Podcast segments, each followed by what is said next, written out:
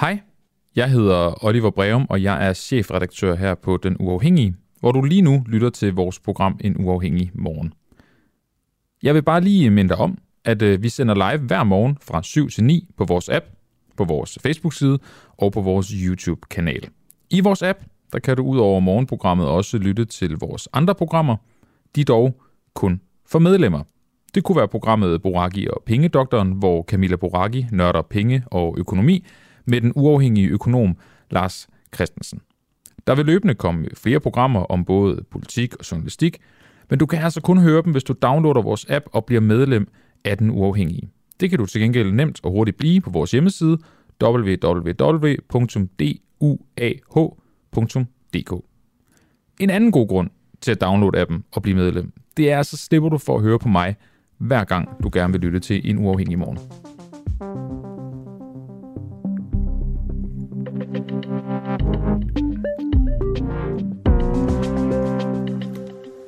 Godmorgen og velkommen til en uafhængig morgen her på den øh, uafhængige. Mit navn er Oliver Breum. Jeg har fornøjelsen af at være din vært i dag på valgdagen, kære venner. Det er 1. november, det er i dag, at vi alle sammen skal ned og sætte et kryds, eller stemme blankt, eller tegne på øh, stemmesedlen, eller hvad man har lyst til. Øh, I hvert fald lige derned og lige øh, gøre et eller andet, som man har været med til at øh, stemme. Det sker i dag. Det er en, øh, en stor dag. Jeg glæder mig altid meget på de her øh, valgdage. Jeg synes, det er nogle, nogle spændende, spændende dage. En spændende, spændende dag. Øhm, vi har et godt program øh, klar til jer i dag, og så øh, har vi jo et ekstra program klar til jer i aften kl. 19, når vi øh, sender live inden fra, inden fra Christiansborg. Det bliver Kristoffer Lind og Camilla Boraki, der, øh, der står derinde. Det kan du godt glæde dig til. Øhm, jeg synes lige, vi skal lægge ud med øh, at tale lidt om faktisk også måske den sidste partilederdebat i går. Øhm, jeg synes, det var en øh, faktisk en, en ret øh, fin debat. Der bliver godt nok gået til den. Øh, måske er det, fordi de er så mange, og måske fordi det, det er så ekstremt tæt, som det er lige nu. Der er en masse spørgsmål, vi ikke, øh, ikke har fået svar på nu. Dem skal vi nok også komme ind på øh, lidt senere i programmet. Øhm, jeg kan ikke have det der med, at de synger til sidst. Det må jeg bare indrømme. Jeg synes, der er så mange alvorlige kriser lige for tiden, og der er så mange faktisk gode politiske diskussioner. Når det hele så er færdigt, så vælger DR og TV2, at de skal stå og synge. Det synes jeg simpelthen er for en svært. Øhm, men det kan være, det er bare mig, der er, er, lidt, øh, er lidt bitter.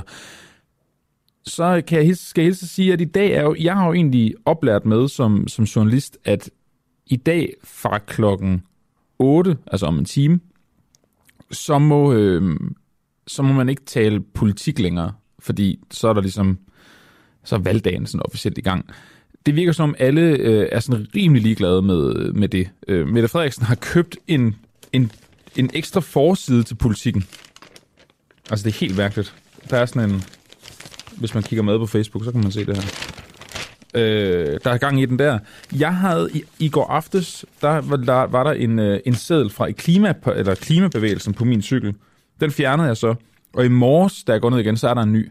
Så der er virkelig nogen, der har været ude og... Det er sådan en, der har været ude og, øhm, og føre den sidste valgkamp. Jeg ved også, der er ungdomspolitikere fra forskellige partier, der stadig er ude og dele de sidste flyers ud. Der er også en del tvivlere derude. Øhm, nogle, som vi faktisk har valgt ikke at fokusere på den her morgen. Vi vil tværtimod fokusere på øh, nogle af dem derude, der godt ved, hvad de vil stemme på. Øhm, det kan være det at høre fra nogen, der rent faktisk har øh, allerede taget stilling, og udmærket godt ved det. Det kan være, det inspirerer nogle af jer, der lytter med, til også at vide, hvad I så skal stemme på, eller måske hvad I ikke skal stemme på. Det, er jo, øh, det kan være lige så vigtigt. Så dem taler vi med øh, senere. Så skal vi øh, dykke ned i en ret interessant historie omkring Dansk Skuespillerforbund. Det gør vi lige om lidt. Det handler om, at øh, formanden for Dansk Skuespillerforbund, Skuespillerforbund øh, simpelthen anbefaler folk i Nordjylland at stemme på Ane Halsbo Jørgensen, kulturminister. Øh, lidt endnu i hvert fald, fra Socialdemokratiet. Øhm, det skal vi tale med et medlem om, og så skal vi også tale med, med formand Benjamin Boe om det senere. Så er der nyt på Atomkraftfonden også, hvilket er helt vildt. Men øhm, der er kommet et, et nyt notat, en ny mini-rapport på en 16-17 sider, tror jeg øh, fra Aalborg Universitet, fra Aarhus Universitet, fra DTU, fra SDU og fra Københavns Universitet. Med en masse forskere, der ligesom øh, mere eller mindre slår fast, at det er altså en dum idé med atomkraft i Danmark. Det giver ikke sådan mening, når man kigger på økonomien i det osv. Det er bare ikke alle, der stadig, på trods af den der, øh, det der notat, er enige i det. det taler jeg med Ben Laurensen om, der er øh, ekspert i øh, atomkraft og, øh, og også forsker ved, øh, ved DTU Fysik. Og så taler jeg også med Pernille Vermund om det senere. Nå, lad os øh, efterhånden få skudt det her øh, program i gang. Godmorgen og velkommen til øh, en uafhængig morgen endnu en gang den 1. november. Dagen, hvor vi skal ned og sætte vores kryds. For et øh, par dage siden, så lagde øh, kulturminister Ane Halsbro Jørgensen en video op på øh, sociale medier, hvor hun øh, står på en scene. Der er sådan en masse tilskuerrækker øh, bagved. Og hun står på den her scene sammen med øh, formand for det øh, danske skuespillerforbund, Benjamin Bo Rasmussen. Og jeg synes lige, vi skal høre, hvad det var, øh, der egentlig øh, skete i den her video. Jeg hedder Benjamin, jeg er skuespiller og formand for Dansk Skuespillerforbund, og jeg vil bare sige til alle jer flinke mennesker i Nordjylland, jeg vil rigtig gerne have, stemme I på hende her, fordi vi gerne vil have, at du bliver længere. Vi har været super glade for dig som kulturminister, fordi vi synes, du er pissegod til at lytte, og der er blevet kortere vej for kunstnere til Kulturministeriet, og så det, at vi kan se, at Kulturministeriet nu ser, at kunst også er et arbejde. Rigtig, hold kæft, mand! Det du er virkelig ikke til det her. Jo, det gik godt. Ja, det gik godt, synes øh, kulturminister øh, Ane Halsbo ind, øh, øh, sagde hun ja, her i videoen. Øh, Benjamin Bode, der blandt andet siger, at hun er god til at lytte og så videre. Der er store roser til hende i den her video, og han opfordrer altså nordjyderne til at stemme på hende. Han vil øh, så også gerne have, at hun forbliver kulturminister lidt længere, det siger han selv i videoen. Det, der er interessant ved det her, det er, at hvis man så går ind på Skuespillerforbundets øh, hjemmeside, så kan man se, at der i paragraf 1, styk 1, står, altså i forbundets vedtægter, at de er partipolitiske, partipolitisk ubundne. Og det er jo ret interessant, når, øhm, når han så alligevel går ud og laver den her video. Nu skal vi øh, tale med øh, Susanne Elmark. Hun er øh, mangeårigt øh, medlem af Dansk øh, Skuespillerforbund. Hun er operasanger. Selv, jeg tror faktisk, hun har været medlem i af det her forbund i, i 30 år, sunget opera i, øh, i udlandet. Nu skal jeg bare lige være sikker på, at vi har Susanne med. Susanne, Godmorgen. kan du høre mig her? Godmorgen. Det øhm, Susanne, du bor ikke øh, i Nordjylland, så du kan ikke stemme på en af Halsbo, men du skal vel alligevel ned og stemme på Socialdemokratiet senere, gætter jeg på. nej, det skal jeg så ikke. Nå. Og, øh, nej, ja, men det er rigtigt. Jeg har, været en af dem, der var ude med, med riven i går over for Benjamin øh, Bo Rasmussen, øh, fordi øh, han ved udmærket godt, at vi er en er politisk faglig organisation, og at han øh, ikke har beføjelse til at gå ud og give så den her form for anbefaling. Men jeg vil nu også nok sige, at øh, de to om den fadese, fordi Ane Halsbo Jørgensen ved helt sikkert også, at det er helt forkert. Øh, så der er, er, er to, som har, har, har foretaget noget meget uheldigt, vil jeg sige. Jeg har ikke tidligere haft nogen årsag til at gå i rette med, med vores rigtig, rigtig gode og engagerede formand. øh, men, øh, men det her, det, øh, det er virkelig på, på kanten af, af magtmisbrug i mine øjne. Lad os lige starte med din, din formand, Benjamin Bo Rasmussen. Hvorfor er det, du, øh, du synes, at det er så forkert af ham at gøre det her? Og stille op i sådan en video? Ja, for, fordi han på sin vis tager sine medlemmer som, som, som gisler. Altså, man skal ikke gå ud og, og komme med nogen som helst politiske anbefalinger. Det ved han også udmærket godt. Øhm, øh, så desværre er det jo nærmest sådan i tragikomisk øh, stil med den retorik, vi har hørt fra Socialdemokratiet de senere år. Jamen, øh, det vidste jeg ikke, at jeg ikke måtte gøre. Øhm, så, så jeg synes, det er meget, meget uheldigt. Altså Benjamin har jo selv været ude på Facebook med en, en slags undskyldning. Øhm, det var flere, der havde reageret. Men jeg havde nu også gerne personligt set øh, bestyrelsen for Dansk Skuespillerforbund til afstand. Øh, fordi de ved alle sammen godt, at det her det er altså hammerne forkert. Hun, øh, eller har du kunnet mærke på Socialdemokratiet og på en Halsbo Jørgensen, at der har været et bedre forhold for dig som skuespiller? Jeg kan ikke fortænke øh, Benjamin Bo Rasmussen i at øh, sætte pris på den ja, fra i dag af forhenværende kulturminister Ane Halsbo Jørgensen, for hun har bestemt været, været engageret og, og, og hårdt arbejdende, men, men fra at Benjamin er en god formand for Dansk Skuespillerforbund til offentligt og i kraft af dette formandskab at anbefale nordjyderne at stemme på noget som helst, altså, men i det her tilfælde socialdemokratisk, fordi det er jo det, man gør, hvis man giver sin stemme til Ane Hasbro Jørgensen. Det er, det er, er forkert, og som I jo selv lige har læst op i strid med, med øh, vedtægterne for vores organisation. Ja, det står ret, øh, ret tydeligt, øh, paragraf 1 stykke 1. Altså man kan sige, som, som forbundsformand, så har, tænker jeg, at man har vel også en, en del af arbejdet er vel netop også at notche og lobby for, at der bliver set godt til øh, medlemmernes forhold og fordele osv. Folk som dig, operasanger osv. Det er rigtigt. Det er fuldstændig øhm, rigtigt. Er det ikke bare det, han gør her? Nej, ikke når det er dagen før et valg, som jo har stor betydning for Danmark. Så, øh, så udnytter han en ledende stilling. Øh, det er jo desværre sådan, når man sidder i en ledende stilling, så, så dur den der med, at jeg tænkte mig ikke om. Den duer jo altså ikke rigtigt. Øh, øh, og i øvrigt så synes jeg, at det også er næsten øh, naivt at gå ud fra, at Ane Halsbo Jørgensen skulle fortsætte som kulturminister, fordi hvis vi nu ikke havde haft et valg, så ville der sikkert bare være kommet en ministerrokade, for dem har vi jo i et væk. Mm-hmm. Så sandsynligheden for, at uh, Anne Halsbo Jørgensen var fortsat som, som kulturminister meget længe, den øh, er jo i virkeligheden ikke særlig stor. Så det er i virkeligheden også næsten en lille smule naivt at gå ud. Men jeg synes altså det også, det er væsentligt, at at uh, Anne Halsbo Jørgensen også har klokket i den her, for hun ved udmærket godt, at hun ikke må lægge en video ud, hvor uh, en øh, af politisk øh, faglig organisation støtter hende. Så jeg håber, jeg er ikke selv på Twitter, men jeg håber delme, at hun er blevet bedt om at øh, fjerne den video. Den er der stadigvæk, skal, skal jeg sige, men er det ikke, ja. er det ikke Benjamin Bo Rasmussens og, og, og forbundets problem? Det er vel ikke Anna Halsbro Jørgensens problem?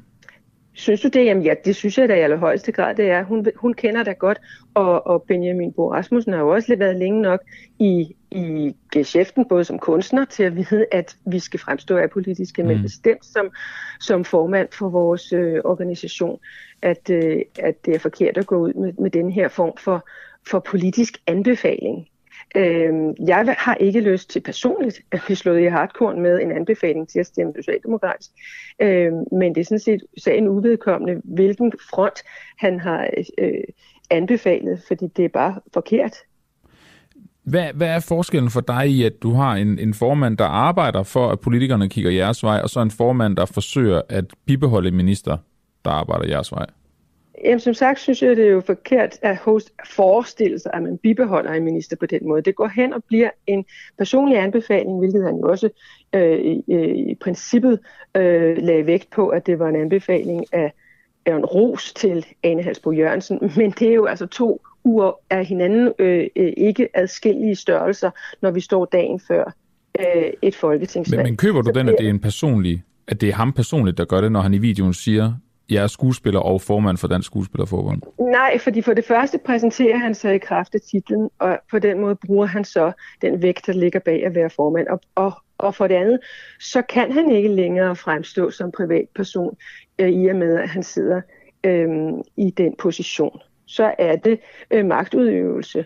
Øh, så, så det er på alle måder forkert, og det ved begge involverede parter bestemt godt. Han siger også, at vi har været super glade for dig som kulturminister, fordi vi synes, du er pissegod til at lytte. Nu citerer jeg fra ham, ikke? Er, er, er, du, øvrigt enig, er du øvrigt enig med det?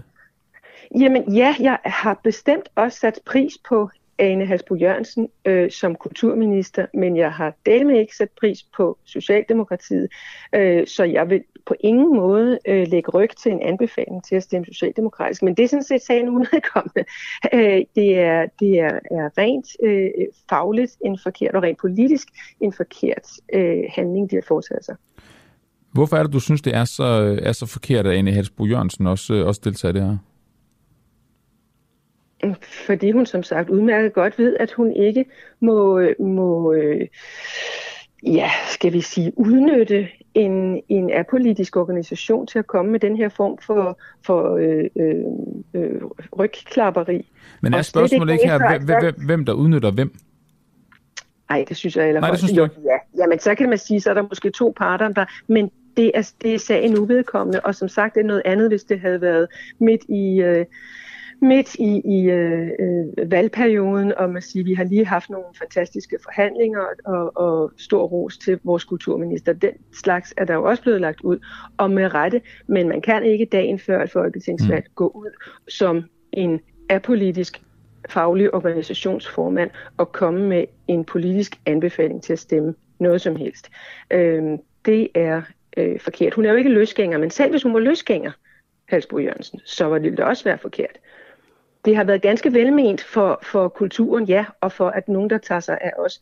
Men, men øh, man tager også medlemmer lidt som gisler ved at øh, komme med den form for, for statement. Ja, jeg taler med Benjamin Bo Rasmussen tid, øh, senere på morgenen, hedder det. Jeg, jeg er jo ret nysgerrig på, hvem der fik ideen. Øhm, om, om det er en Ade Hans Bo Jørgensen idé, eller det er en Benjamin Bo Rasmussen i idé, ja, det skal det her. jeg ikke kunne udtale mig om. Jeg Nej, det er det, jeg vil jeg faktisk høre, om du ved det som medlem, om du har fået noget at vide. Nej, jamen jeg ved jo, hvordan det foregår, når der, når der er en celeber øh, person, der er dukket op til ens forestilling, og sådan var det jo også her, øh, kan jeg forstå. Øh, og hvis man hilser på nogen efter en forestilling, så er det da dejligt. Og så er det bare, at den går helt af sporet ved at sige, skal vi ikke lave en video, hvor, øh, hvor vi øh, siger, at øh, du har gjort det godt, og at nordjyderne skal stemme på dig. Den er helt, helt, helt gal, og det ved de også godt. De er erfarne begge to, og det er der, hvor jeg vil sige, det der med at bare sige, Nå, men det vidste jeg ikke, at jeg ikke måtte gøre, den køber jeg personligt ikke.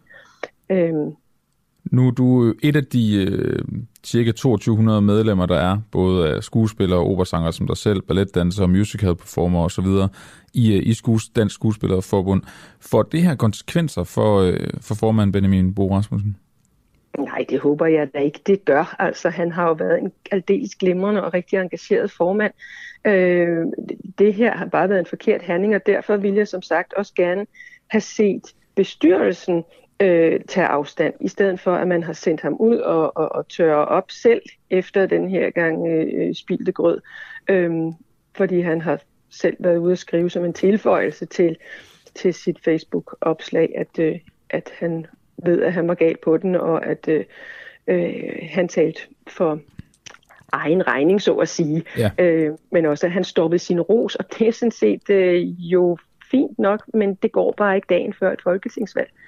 Lige her til sidst, Susanne Elmark, så, øhm, så har han jo netop også været ude at sige, at han havde øh, også gjort det for Janne Jørgensen fra Venstre, Nikolaj Bø fra Konservativ, Charlotte Mølbæk fra SF, Sina Stampe fra Radikale Venstre, Claus Bondum fra Radikale Venstre, eller Søren Søndergaard fra Enhedslisten. Hvad tænker du om, om det modsvar på kritikken? Jamen, jeg vil sige, at hvis der nu i den video havde, havde været øh, stem på en, der ville konturen det godt, det kan være, en af disse, disse, disse, disse mange, så havde det været noget andet. Men det er jo en anden omstændigheder øh, forkert at komme med et noget, på nogen måde politisk statement, når man er en apolitisk faglig organisation, og når man er formand for denne organisation. Susanne Elmark, handler det her også om, at du ikke er enig med Socialdemokratiet? At du ikke selv kan få at stemme på dem? Det synes jeg, jeg har forsøgt at sige, at det ikke gør. Øh, det har øh, selvfølgelig haft en årsag til, at jeg selv fik øh, morgenkaffen galt i halsen i, i går ved at læse på DR's nyheder, at øh, formanden for Dansk Skuespillerforbund anbefalede, at man skulle stemme socialdemokratisk. Øh, fordi det har jeg ikke selv lyst til at blive slået i hardcore med. Men øh, det er som det er sagen uvedkommende. Det er en forkert handling, øh, simpelthen rent øh, juridisk set. Øh, så, så, så nej, Susanne, det er ikke noget med det at Modtaget. Susanne Elmark, operasanger og øh, mangeårig medlem af Dansk Skuespillerforbund. Tak fordi du var med som, øh, som medlem her til lige at sætte nogle ord på, på sagen. Så taler vi som sagt med din formand Benjamin Bo Rasmussen senere på morgenen. Ja, velbekomme. Og god velbekomme. valgdag. Det er tak for det i lige måde. Tak skal du have. Vi øh, skal nu videre til at øh, faktisk fortælle, at de første mandater faktisk øh, allerede er afgivet, han har sagt, og talt op. Det er de færøske stemmer de var øh, ude at stemme i, øh, i går, og det var de fordi, at i dag, 1. november, er national sørgedag, hvor man på færgerne mindes dem, som er døde til søs. Og så har de faktisk spurgt, om de ikke måtte øh, stemme i går, og det fik de lov til. Og øh, de stemmer er talt op. Der er jo ikke så vildt mange af dem. Øh, Færøerne er ikke, ikke den største ø i, øh, i verden. Det blev sådan, at øh, de to færøske partier, det blå Blokpartiet, altså det parti, der støtter Blå Blok, der hedder Sambandspartiet, de fik 2.973 øh, stemmer. Formanden der, Anna Falkenberg.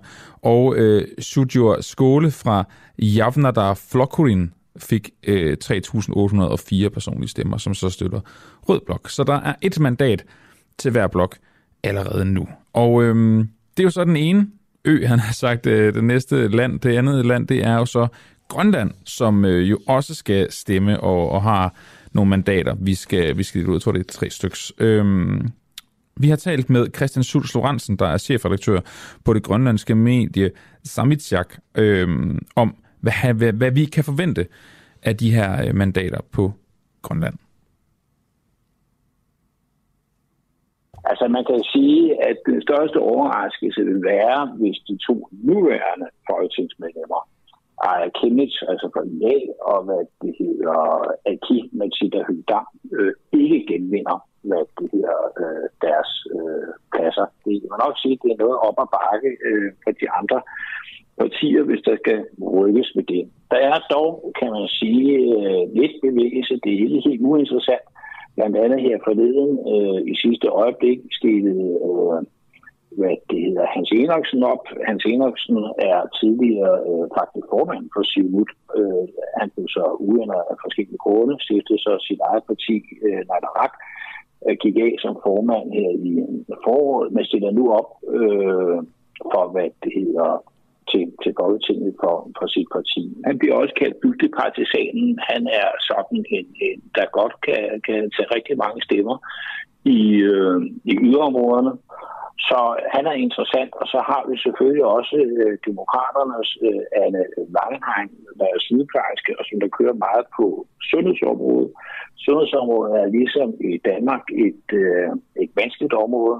Et, øh, altså ligesom i Danmark, du har, jeg tror, det er 5.000 sygeplejersker, man mangler i øjeblikket så er sundhedsvæsenet også underdrejet øh, voldsomt øh, i øh, Grønland, og det er økonomisk tungt. Det er den tungeste post med 1,5 milliarder kroner om året.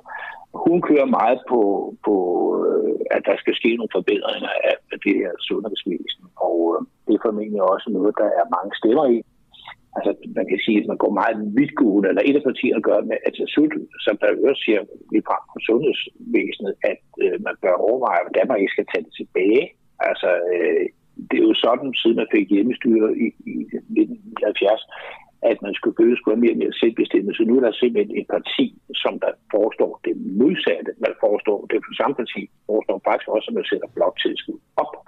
Og det er øh, usædvanligt. Øh, det var ikke noget, man, man, man ville have hørt for en 3-4 år siden. Ja, og hvilke andre temaer er der i spil? Ja, så har der jo været, der har selvfølgelig været en, en, en, en række forskellige øh, temaer. Altså man er selvfølgelig også bekymret herop øh, for sundheds- og for forsyningssituationen, øh, hvad man skal gøre øh, på sigt. Altså nu har man jo meget øh, fordelagtige aftaler med, med, med olie osv., de udløber om et år. Hvad så og i forhold til hele verdenssituationen? Det er faktisk også interessant lidt i den forbindelse, der er nogle forhandlinger med amerikanere. Amerikanerne åbnede konsulat heroppe for et par år siden, og der er jo de her forskellige geopolitiske øh, hvad hedder det, øh, ja, geopolitiske situation.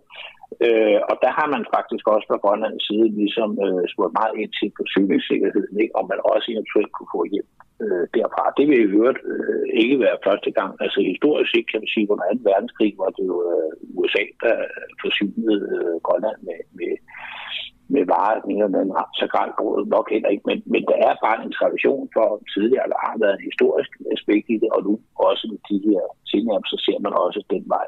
Nu, øh, nu siger du, at de to nuværende folketingspartier, de er røde, hvis jeg ikke tager, tager helt fejl, de står rigtig stærkt. Hvad skulle der til for, at, for at det tipper over til den blå side for grønlænderne? Det er meget med sundhedsvæsenet, tror jeg. At det er nært, øh, og du kan jo sige, at øh, hvis man for eksempel ser i Danmark, jeg mener, at sundhedsvæsenet, det er eller dem, der har været sundhedsminister øh, i Danmark, det er det, hvor der har været den største udskiftning traditionelt. Og det, der øvrigt har siddet der ikke som sundhedsminister, det er Lars Rasmussen, der nu også kan være kongemager. Øh, det er en meget, meget vanskelig post, øh, og det er det jo også øh, her, som hvis man virkelig kan kan hvad det er, få kørt på det her sundhedsvæsen og forbedringer, så kan der måske tippes det. Men det er meget svært at se, øh, hvad, hvad, hvad, hvad, hvad der skal til. Der er selvfølgelig også en anden faktor, og det er, at stemmeprocenten er uhyggelig heroppe. Altså sidste gang var den på 49 procent. Øh, så der er jo et kæmpe stort øh, hvad skal man sige, en gruppe af supervælgere. Ikke? Og hvis man kunne få aktiveret dem, så er det jo også et spørgsmål om, om, om hvad det hedder, om det kan skubbes til et eller andet. Men jeg tror ikke, at, at øh, der sådan umiddelbart ligger sådan en eller anden i folkedybet, som, som vi ikke har fanget. Jamen, hvor stor er, er det interessen generelt fra grønlænder i forhold til sådan et folketingsvalg her? Det er jo lavt. Det siger jo sig selv. Hvis øh, stemmeprocenten sidste gang var på 49 procent. Danmark er langt væk. Jeg sidder i nu, lige nu. Der er 3.500 km øh, til Danmark. Det er langt. Øh, noget længere end fra København til Skagen. Øh, og det er jo præger selvfølgelig også valget. Altså stemmeprocenten ligger betydeligt højere, når det er valg til syd, altså til det grønlandske parlament. Øh, og det fortæller jo selvfølgelig noget om, om, om, om fjernet. Det fortæller selvfølgelig også noget om, altså øh, den reelle situation. Det er jo sådan, at, at øh, Danmark øh, har ansvar for 37 sagsområder i Grønland, øh, hvor 32 af dem kan selvstyret faktisk overtage. Øh, men det kniver lidt med at komme i gang med de der øh, overtagelser. Så det er selvfølgelig også et paradoks, når der er de her 37 øh, sagsområder, at, at øh, det ikke har større øh, end fordi der er jo nogle store nogle imellem. Altså, der er udenrigs- og sikkerhedspolitikken, og der er jo ikke, også ikke kriminalproduktionen, altså justitsområdet, ikke? Øh, så der, det, er ikke, det er jo ikke sportingsafdelingen, men det ligger fjernt. Øh, det gør det. Øh, så, øh, og det vil formentlig ikke ændre sig markant den her gang, det tror jeg ikke.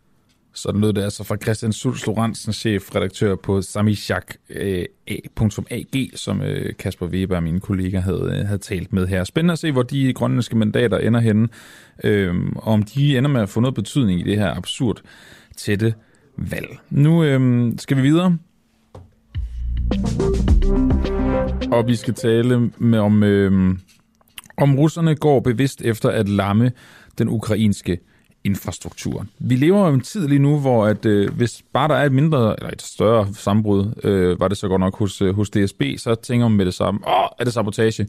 Efter øh, Nord Stream-ledningerne, de blev øh, angrebet, og der var også nogle øh, ledninger i øh, Berlin, Tyskland, der blev øh, klippet over i forbindelse med nogle tog med det samme, tænker man også, åh, Øh, kunne det være sabotage fra, øh, fra russerne? Vi har set ukrainerne springe en bro i luften, som er vigtig, øh, Krimbroen, i forhold til, til russerne og deres transport af, af alt fra mad og vand og så videre til, øh, til dem, der kæmper for russerne i, øh, i Ukraine. Og det, det er jo en, en helt særlig måde at, øh, at føre krig på. Og øh, nu skal vi sige øh, godmorgen til øh, Peter Viggo Rasmussen. Godmorgen. Du kan selv være Peter Viggo Rasmussen. Jakob, undskyld. Jacob, undskyld, ja, det gør jeg. ja.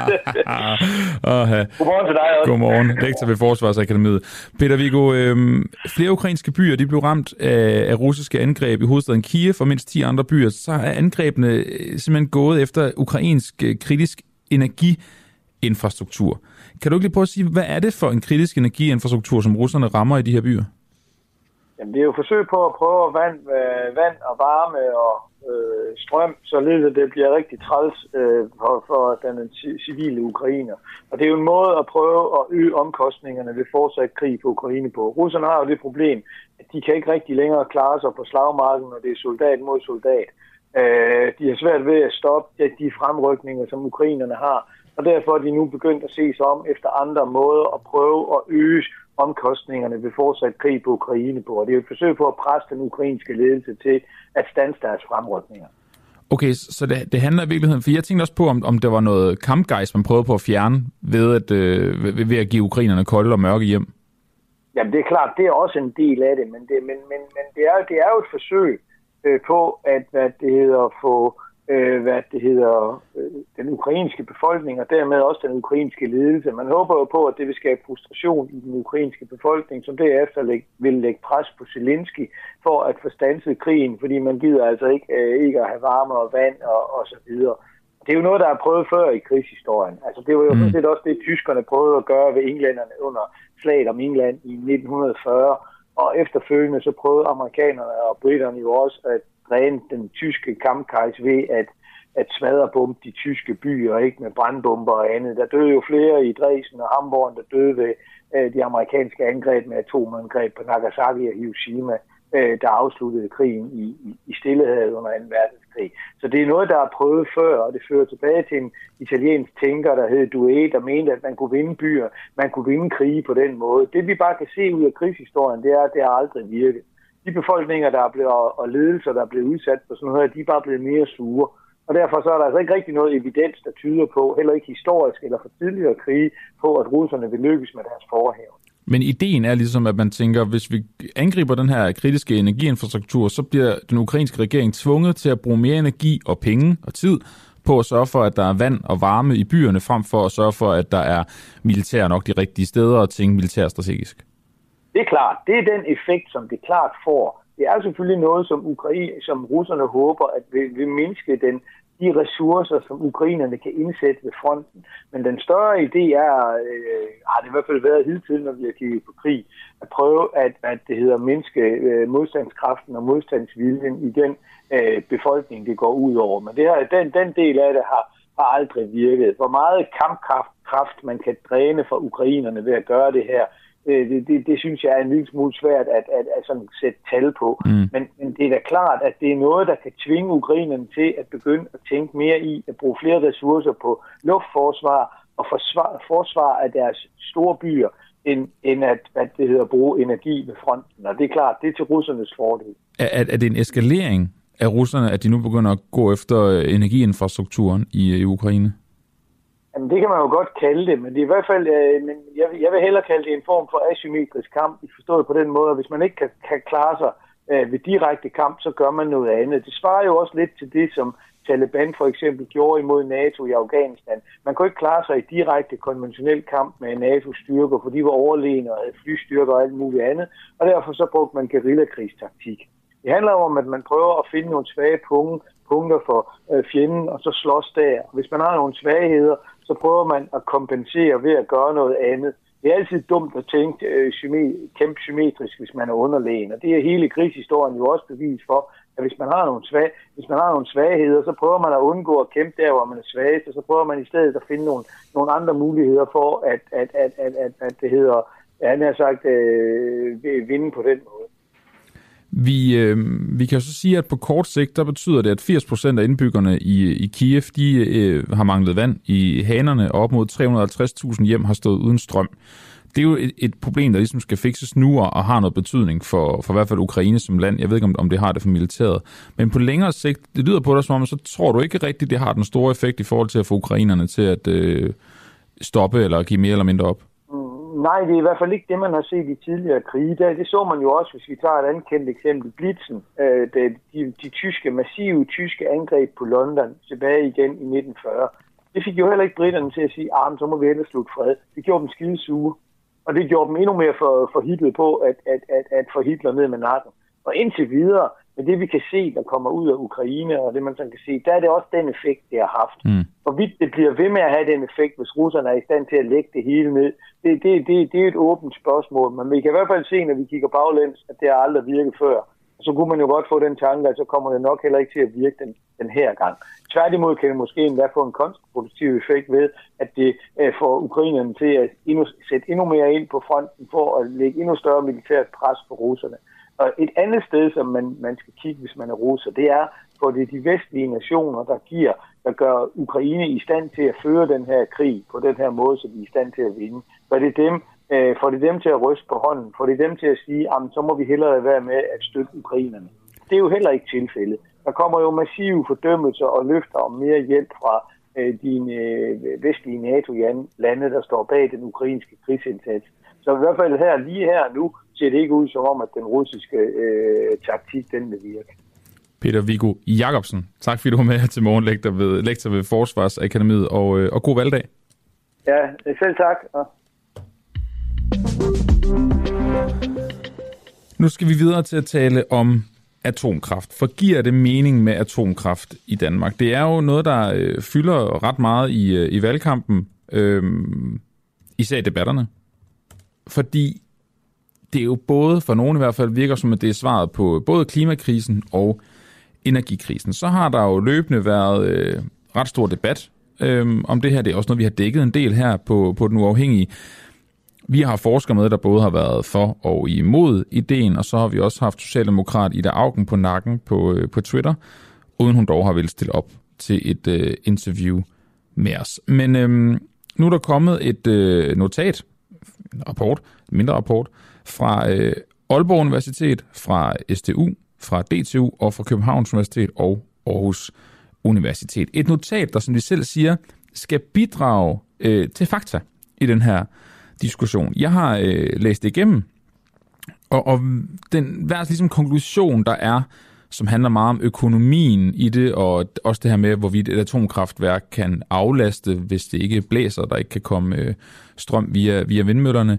Jamen, de konklusioner lægger op til, at det ikke rigtig er atomkraft, der er vejen frem. Det er 16 energiforskere, der har været med til at skrive det her. Der er dog en, som ikke har været med til at skrive det, øh, men som også er ekspert på området, der ikke er enig, øh, i hvert fald ikke i det hele, der bliver skrevet i det her notat. Og det er øh, dig, Bent Aarhusen. Godmorgen.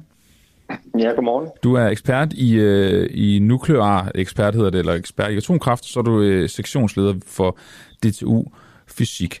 Øh, ben Larsen, jeg synes, det er ret interessant, at du, øh, du ikke er enig i det her. Vi har også haft dig med tidligere for, for i hvert fald at prøve at nuancere den her diskussion om atomkraft. Nu er der så kommet det her notat. Der er 16 energiforskere, der er bag, der er fem universiteter, der også er, øh, er, er med til at lave det. Hvordan er det, du læser det her anderledes i forhold til, om det giver mening eller ej med atomkraft? Jamen, du har ret i, det lyder, det lyder overvældende med 16 forskere og fem universiteter. Øh, Altså, jeg læser, jeg læser notatet øh, sikkert på en helt anden måde, end det, som det er, sådan som det er tiltænkt, når det, da det blev skrevet. Øh, men altså grundlæggende, så er jeg ikke enig i analysen, øh, og der er nogle alvorlige mangler og, og fejl i det her notat. Øh, og, så, og hvad er det for nogle det, alvorlige fejl, fejl og mangler?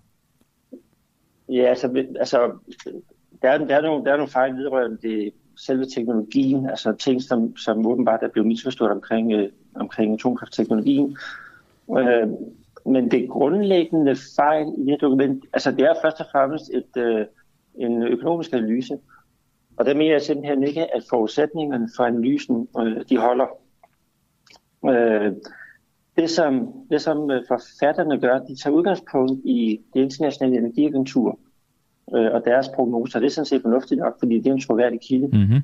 Men så ændrer de på en, en øh, række af de tal, som ligger i IEA's øh, prognoser. Altså det drejer sig både om byggetiden, det drejer sig om kapacitetsfaktor, hvor meget kan atomkraft egentlig levere strøm, øh, og det drejer sig om prisen på øh, at bygge værket.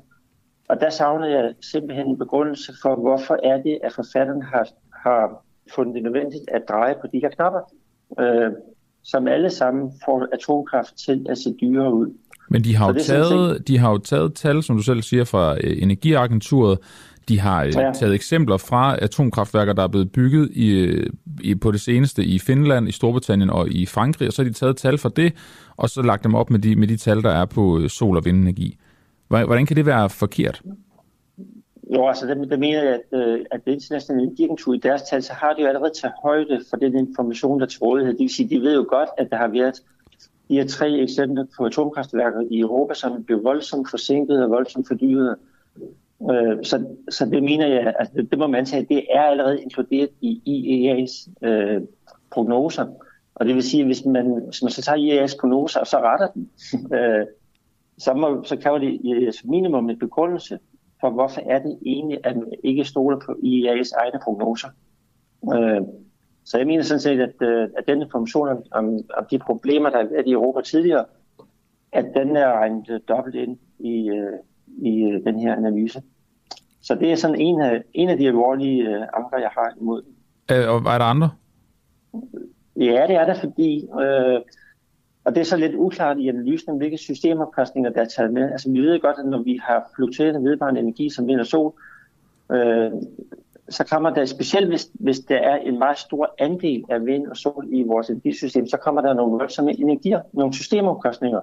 Og det er simpelthen det er systemomkostninger til ekstra transmissionsnet, øh, til de energiøer, man gerne vil etablere for eksempel også, øh, til det, man kalder profil- og balanceomkostninger, det er, at vi skal have andre værker til at levere strøm, når vinden ikke blæser, også til det, at man spilder strøm, hvis der er for meget vind i systemet.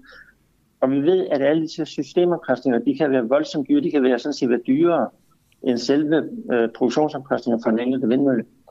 Og det øh, fremgår ikke i hvilket omfang, at, at øh, de her systemomkostninger er med. Men vi kan jo, jeg kan konstatere, at øh, andre analyser, som de heller ikke forholder sig til, øh, der vil systemomkostningerne øh, sådan set, øh, de kan godt gå hen og blive endnu større end, øh, end omkostningerne på NSO. Så, der er, så, så det resultat, som de her mennesker kommer frem til, det er så markant anderledes end det resultat, som andre analyser fra, fra, fra landet omkring os kommer frem til. Noget af det, der øh, de finder frem til, det er, at øh, i dag er elektricitet fra øh, ny atomkraft øh, opført i Vesteuropa cirka dobbelt så dyr som elektriciteten fra danske vindmølleparker og solcelleanlæg selv, når man forudsætter en levetid for atomkraftværket på 60 år. Er du simpelthen uenig i det? Ja, det er jeg uenig i, ja. Altså, fordi øh, den, den nøgne sammenligning mellem, øh, hvad koster vind og hvad koster sol, øh, den, den kan du ikke rigtig bruge øh, til at beslutte, hvorfor en energiform er bedst for samfundet. Altså de fleste analyser, de kommer frem til, at det bedste det er sådan set en kombination, ikke? fordi øh, et af det fine, at vinden er billig, men det siger ikke noget, hvad koster energien fra vinden, når vinden ikke blæser. Altså det, du skal have med ind i ligningen, det er jo, øh, Øh, hvor skal du så komme strømmen fra? Skal det komme fra noget elektrolysekapacitet, som dårligt nok udviklet nu, og hvor vi ret beset ikke kender prisen? Eller skal det komme fra noget fra noget udlands øh, import af strøm, hvor vi jo måske øh, heller ikke kender prisen. Vi ved ikke, om, om vores naboland vil prioritere egne øh, brugere først, hvis der er en mangelsituation på strøm. Eller kommer det fra biomasse med et øh, måske lidt tvivlsomt klimaaftryk. Så der er en masse ting, som, som øh, ikke fremgår af den her analyse, og som ret beset burde være med i en økonomisk analyse. Ben Lautsen, det er jo nogle af dine kollegaer fra DTU, der har været med til at skrive det. Kan ikke være med at sidde og tænke, om, om I har nogle akavede frokoster, når klokken bliver 12, hvis du sidder og er så uenig med dem? Jo, altså det, det, det nu, nu vil jeg ikke diskutere. Jeg tror nok, jeg vil holde mig til at diskutere selve notatet, og ikke mm. ikke vores kollegiale forhold. Nej, det er også okay. Øhm, jeg kan bare ikke lade med at jeg får sådan et billede af det, Ben Lautsen, at, at, at du måske, øh, for det første kan jeg ikke forstå, at du ikke er med til at lave den. Altså om, om, om du er blevet ikke låst inde på dit kontor, men om du i hvert fald bare ikke er blevet inviteret med, og du så sidder og er sådan lidt, ah, det, jeg, jeg vil godt have været med, jeg kunne godt have, have nuanceret den her diskussion. Altså er, er du træt af, at du ikke har været en del af det her notat? Øh, nej, egentlig ikke. Altså, øh, jeg tror ikke, jeg skulle være med i det her notat. Øh, jeg ved godt, det, jeg ved godt, det siger fakta om atomkraft, men, men når, man, når man åbner øh, notatet, så indeholder det jo virkelig ikke mange fakta om atomkraft, tværtimod. Øh, så det er sådan set fint nok, at jeg ikke er med på det her notat. Men det er vel, det er vel fakta, det de har? Altså det, det, det lyder på dig som om, at der var noget mere, de kunne have taget med, og nogle andre analyser, men de tal, de har, er vel rigtigt nok? Nej, altså det, jamen det var det, hvor jeg sådan set er uenig. Jeg mener ikke, tallene er rigtige, og øh, altså, jeg tror hverken, altså, hverken byggetid er rigtig, eller prisen på byggeværkerne er rigtig. Der, kapacitetsfaktor er den del øh, af, af et års timer, hvor, hvor et værk kan lide strøm. Men, så, men Ben, også, prøv, prøv lige at forklare mig igen, hvordan byggetiden kan være forkert, når de kigger på, når de i deres notat i hvert fald skriver, at de kigger på, hvordan lang tid det har taget at bygge. Jeg tror også, det, det er Frankrig, hvis det der tog længst tid, tror jeg. Øhm, hvor det har taget en 18-19 år eller sådan noget. Ja, det er jo en, det er nok. Øh, altså den gennemsnitlige byggetid for atomkraftværker i dag, det er syv år. Ja, den øh, gennemsnitlige, men hvis vi skal have noget sammenligningsgrundlag, er det så ikke smartest at kigge på dem, der så er i, i Vesteuropa? Det er vel dem, vi ligesom tænker, at der, der bliver byggeprocessen vel, vel nogenlunde jo, altså det, jo, altså nej, egentlig ikke, men altså, det svarer lidt til at tage hvis du skulle øh, modellere fremtidig togdrift, så ville du tage udgangspunkt i, i C4-togene, og så se, jamen det er, det er retningsgivende for, hvor lang tid det vil tage, at, øh, og, hvad, og hvad det vil koste at få nye tog. Øh, sådan forholder det så ikke. Øh, altså de lande, som, de lande, som øh, har bygget, øh, eller er i gang med at bygge EPR-enheder, det er de her franske enheder, som bliver meget forsinket. Øh, Øh, for det første, øh, vi ved jo godt, hvorfor de er forsinket, fordi det var et værk, der ikke var tegnet færdigt på det tidspunkt, hvor man begyndte at bygge det i Europa. Øh, I dag så er det altså tegnfærdigt. Øh, og de lande, som har bygget de her værker, de er jo ikke, de er jo ikke øh, tabt lysten til at bygge atomkraft. Øh, altså de overvejer jo stort set alle sammen at fortsætte med at bygge atomkraft.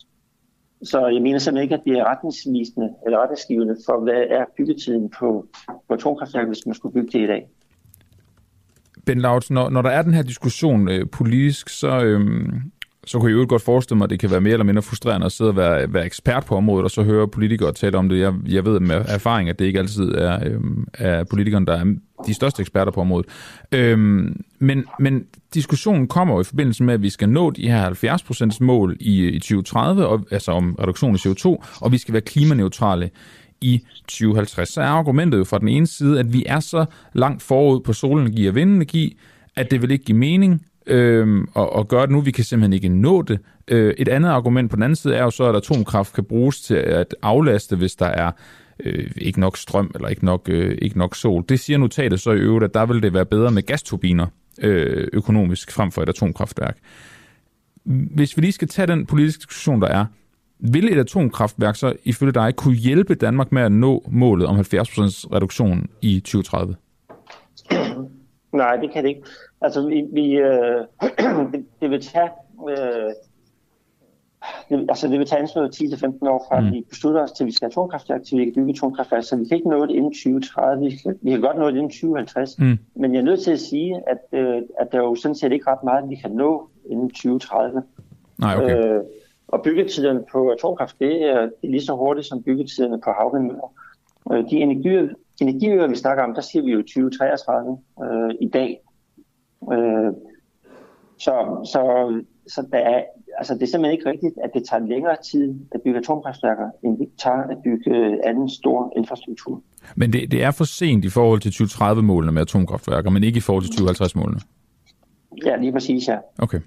Ben Lauritsen, på tak fordi du var med øh, til at gøre os lidt klogere på, på det her notat. Det er jo altid spændende, når der er sådan nogle, nogle forskeruenigheder, så er det også fair nok, at du ikke vil gå ind i den kollegiale uenighed. Men øh, det er interessant at høre, høre begge sider af det. Nu har vi notater, der siger det, og dig, der siger noget andet. Så senere på morgen taler jeg med øh, Pernille Vermund, formand for Nye Borgerlige, der jo er meget uh-huh. på atomkraftværkerne. Øh, godmorgen til dig, og øh, god valgdag. Jamen, godmorgen. Tak for det. Det er en, øh, en vild diskussion, det her med atomkraft, og altså alle de her øh, tal, der bliver slynget op, og produktion og sådan noget, det er virkelig, øh, virkelig, virkelig tung stof. Jeg vil anbefale, at folk går ind og læser det notat, der er blevet udgivet. Det hedder, jeg tror faktisk bare, det hedder Fakta om, øh, om atomkraft i Danmark, skal jeg være helt sikker. Ja, det gør det nemlig. Øhm, det er ikke så langt. Øhm, hvis man vil læse alle kildehenvisningerne med, så tror jeg, vi er oppe på en 5, 6, 27 sider eller sådan noget. Øhm, men det er ret spændende. Og så kan man så høre Ben Lauritsen sige her, at der jo er nogle ting i analysen, der simpelthen ikke er taget højde for og taget med, når de siger, at det tager så også lang tid at bygge et atomkraftværk i, øh, i Vesteuropa. Meget, meget øh, interessant. Nå, vi skal øh, videre nu, og så skal vi øh, tale med politikere nu. Og det er jo altid spændende på øh, sådan en, øh, en valgdag, og øh, den, den politiker, vi skal tale med nu, er, er Kim Christiansen fra, øh, fra Dansk Folkeparti. Og, og det, vi skal høre, det er, hvordan øh, Kim han har tænkt sig at fejre den her valgaften. Fordi man kunne måske tænke, at, øh, at det skulle ske inde på, på Christiansborg. Det er dog ikke øh, lige det, Kim Christiansen han har valgt. Fordi øh, jeg vil godt spørge ham, hvad det siger om Dansk Folkepartis øh, selvtillid, når han har valgt at rejse sydpå på den her valgaften. Det er demokratiets allerstørste festdag, men to af de prominente DF-kandidater, Kim Christiansen og hans kone Pia Adelsten, de rykker altså sydpå. Øh, Kim Christiansen, godmorgen. Er du i lufthavnen? Hov, Kim, kan du høre mig? Det kan Kim ikke øh, umiddelbart. Nå, jeg kan snakke lidt videre, mens han lige får, får styr på telefonen. Øh, de har aflyst øh, valget, valgaften hedder det, ikke aflyst valget, aflyst valgaften øh, og festen med, med Dansk Folkeparti, og så er de taget på ferie til Gran Canaria, som de skal lige om lidt. Og jeg mener, at Kim er i lufthavnen. Jeg ved ikke, om der er dårlig forbindelse derude, det er derfor, han ikke kan, øh, ikke kan øh, høre mig. Ved øh, seneste meningsmåling den 30 oktober, der stod Dansk Folkeparti til 3,3 procent af stemmerne, øh, målt op mod de 8,7, de fik ved valget i 2019. Og 3,3 er jo sådan set okay i forhold til, at der har været målinger, hvor de har været helt nede under øh, spærregrænsen. Nu tror jeg, jeg kan sige godmorgen til dig, Kim Christiansen. Godmorgen. Godmorgen. Æh, Kim, er du i lufthavnen? Jeg, sidder, jeg står ude i lufthavnen, ja. Du står i lufthavnen på vej til, til Gran Canaria.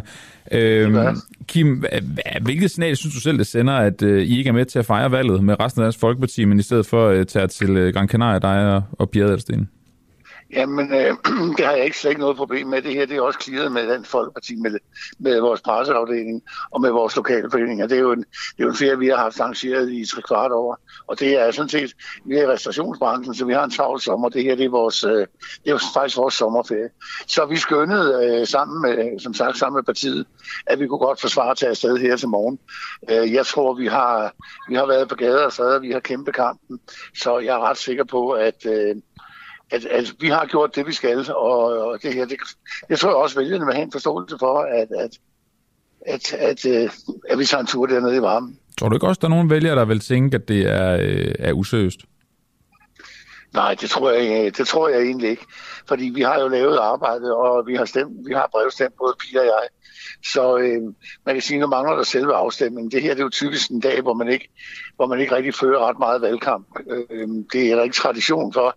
Og derfor skynder vi. Det er klart, havde det været om fire, havde det været for fire dage siden, vi skulle have fløjet, så havde vi ikke gjort det. Men, men, men vi skyndede altså. Øh, og det er jo heldigvis accepteret vores presseafdeling, at vi kunne godt tage afsted ned i varmen i dag.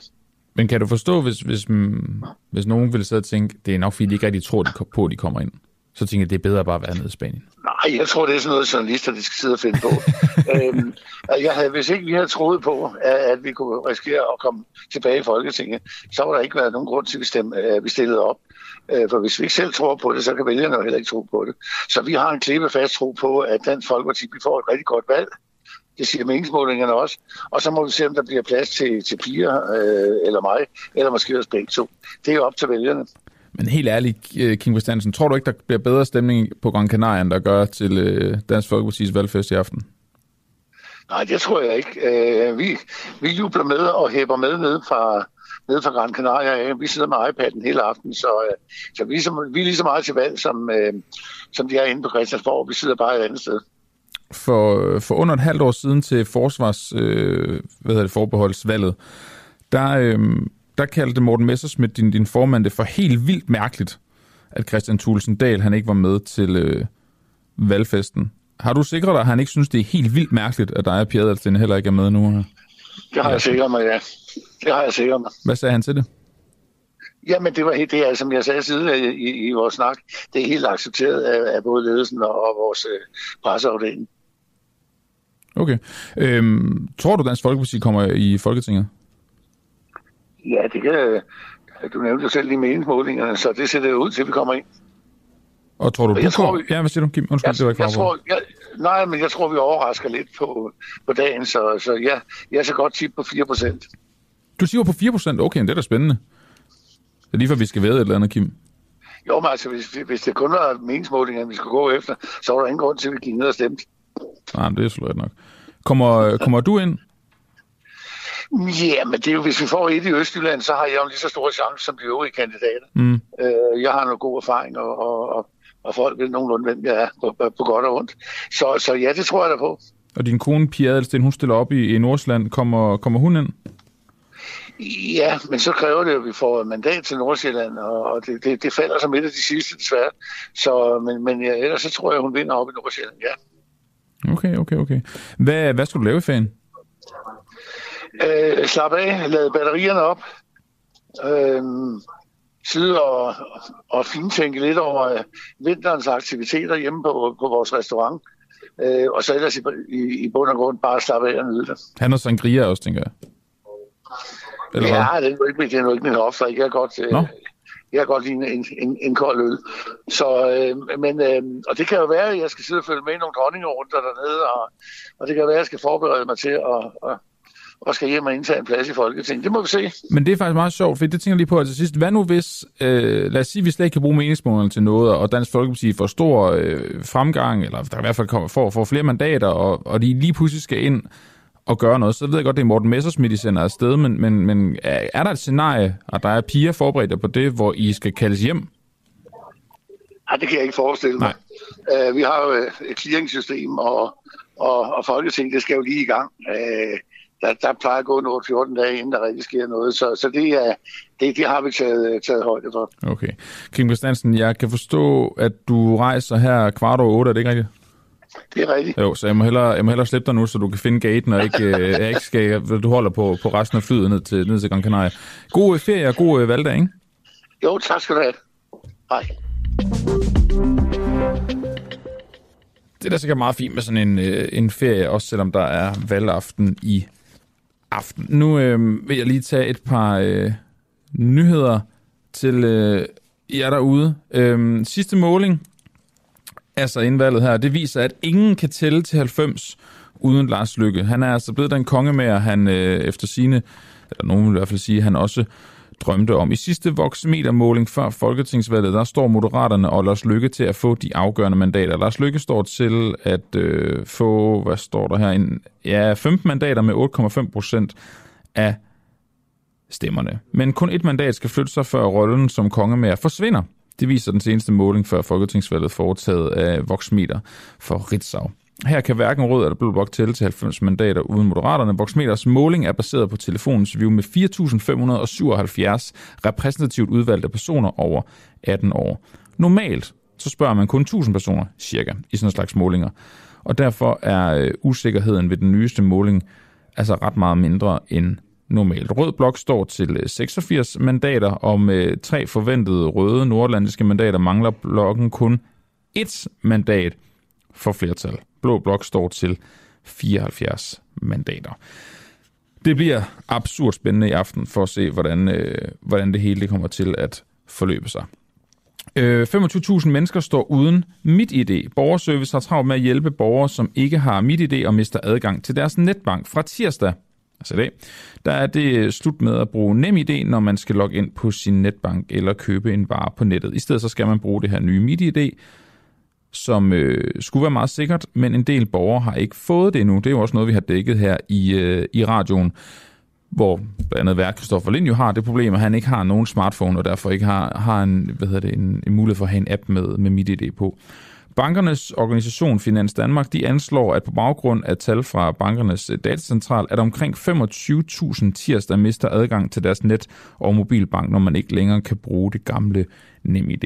I landets øh, borgerservicecenter, der hjælper man fortsat mange borgere med øh, nye digitale løsninger og forventer, at det vil fortsætte i den kommende tid. Det kan man godt forstå, de forventer, hvis der er 25.000, der står uden adgang til det i, øh, i dag, fra i dag.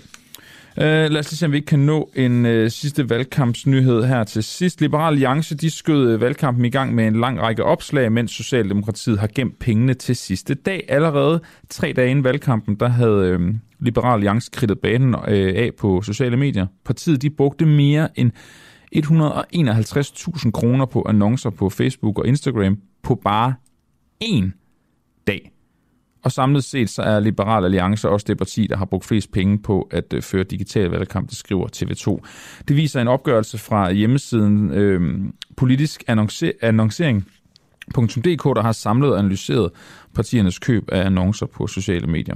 I alt har øh, partiet med Alexander Fanopslag i spidsen brugt 2,7 millioner kroner, næsten 2,8 millioner kroner, på at købe annoncer på Facebook og Instagram den seneste måned. Det konservative Folkeparti, de er det parti, der har brugt næstflest. Partiet med Søren Pape spidsen, de har brugt 2,6 millioner kroner, mens Moderaterne har brugt 350.000 kroner den seneste måned. Det er jo nogle ret, øh, ret vilde tal og nogle ret vilde beløb i virkeligheden. Det er jo, øh, siger også lidt om selvfølgelig partiernes øh, bagland, og det siger også noget om, Moderaterne er bare et nyt parti. Der er måske ikke så mange, der, øh, der er villige til at støtte dem økonomisk, når de ikke har øh, har set dem ligesom være i aktion. Det giver måske meget god mening. Og at øh, liberale partier som Liberal Alliance og også gamle partier som konservative har mange øh, stærke økonomiske muskler, det giver måske, det er heller ikke den største overraskelse. Nå, vi øh, skal videre. Og det skal vi, fordi vi øh, her på Den Uafhængige har valgt at fokusere på lidt en anden type vælger, end hvad i hvert fald TV2 øh, og også Danmarks Radio har valgt at gøre. Der bliver jo talt enormt meget om tvivlerne i, øh, i det her valg, fordi der er mange af dem, og det er jo måske fair nok. Men vi tænkte her på den uafhængige, hvad med at høre fra nogle af dem, der bare slet ikke er i tvivl? Øhm, det kunne være, at det faktisk måske var med til at hjælpe nogle af tvivlerne med ikke at være i tvivl længere, for så kan man måske tænke, gud, det her er der en pointe i, eller man kan tænke det omvendte. Åh, det er jeg slet ikke enig i, nu skal jeg noget helt andet. 690.000 danskere, de ved simpelthen ikke, hvad de skal stemme. Det siger en opgørelse lavet af Elektrika, som arbejder med vælgeranalyser. Derfor så vil vi, øh, som sagt her på den uafhængige tage med nogen, der så omvendt er helt sikre på, hvor de skal sætte deres kryds. En af dem, det er øh, dig, Jonas Hasselstrøm. Godmorgen. Godmorgen. Jonas, du er vælger. Øhm, hvem skal du stemme på? Jeg har øh, brevstemt, og jeg har brevstemt på Liberal, Liberal Alliance for 14 dage siden cirka. Så så er man slet ikke i tvivl, hvis man gør det 14 dage før valget, tænker jeg. Nej, altså det var jeg heller ikke øh, inden. Har nær- man ventede nærmest bare på, at det blev udskrevet valget, så man kunne give sin stemme til genjo. Okay, du har slet ikke været i tvivl i løbet af, af den her fire års valgkamp? Nej, slet ikke. Øh, Jeg stemte også Liberal Alliance ved sidste valg, hvor Mm. det ikke gik godt øh, folketingsvalg, så øh, jeg var heller ikke i tvivl den her gang. Og slet ikke med Alex som ny formand. Det, det synes jeg er gået øh, næsten over al forventning. Kan du prøve at sætte nogle ord på, hvad der gør, at du bare overhovedet ikke er i tvivl?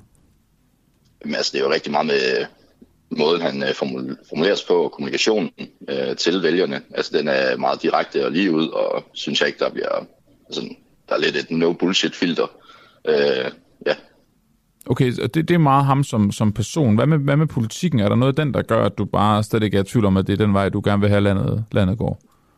Ja, jeg synes, øh, den danske øh, symbiose, øh, altså samfundet, den, øh, den er tippet lidt for meget over på velfærd, og ja, skattepenge, der lidt bliver formidlet hovedløst, så øh, vi har brug for en mere økonomisk ansvarlig politik, og det synes jeg helt klart, at Liberale Alliance er det parti, der viser det bedste fremgang på, både med de første 7.000, der skal være skattefri af lønindkomsten, altså for at hjælpe alle grupper, mm. og ikke øh, hverken de rige eller de fattige.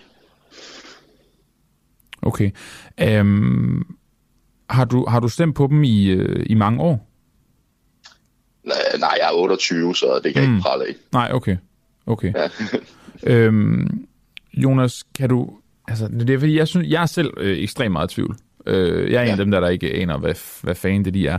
Øhm, har du noget, øh, har du noget sådan trick til, hvordan at man, du bliver så overbevist om, at det er den vej, du skal gå? Fordi noget af det, du siger, som man kan sige, Alex Van Opslark er jo kun i Liberal Alliance, men noget af den politik, de gerne vil føre, man kan jo godt finde noget lignende i andre partier. Øhm, Jamen, det kunne man da. Altså, Nye Borgerlige, de kopierede nærmest altså, den økonomiske plan på er det. Liberale Alliance en til en. Øh, og så er de, prøver de at sige nogle lidt mere grove ting om, på udlændingeområdet, så det er jo ikke, fordi der er meget, der splitter dem, kan man sige. Nej.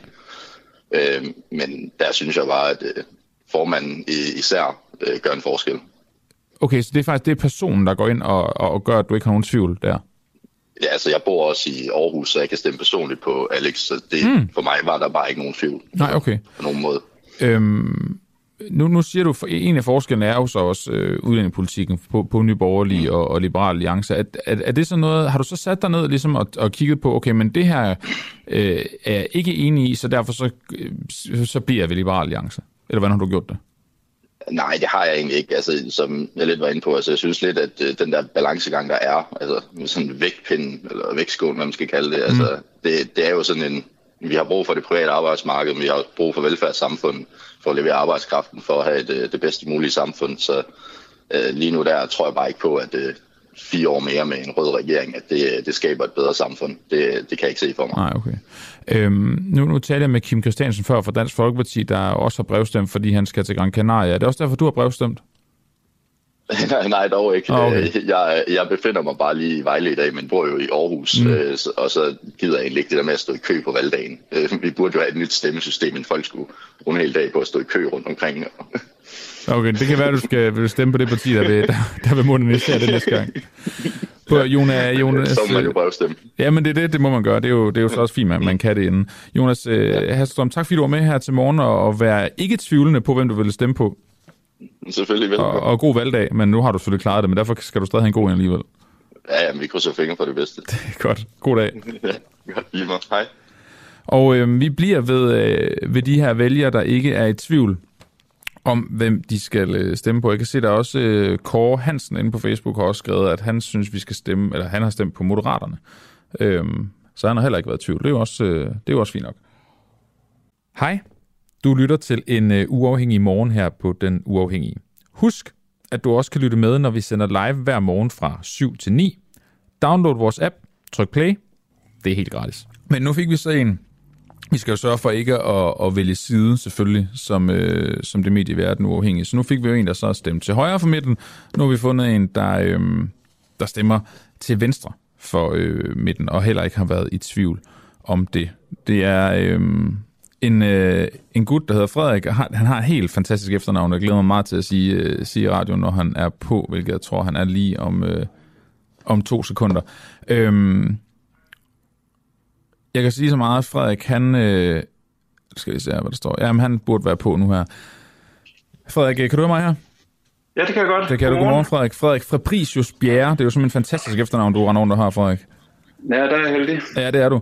Ja. Øhm, Frederik, øh, du er med fordi du heller ikke har været i tvivl om, hvem du skulle øh, stemme på. Hvem, hvem er den med?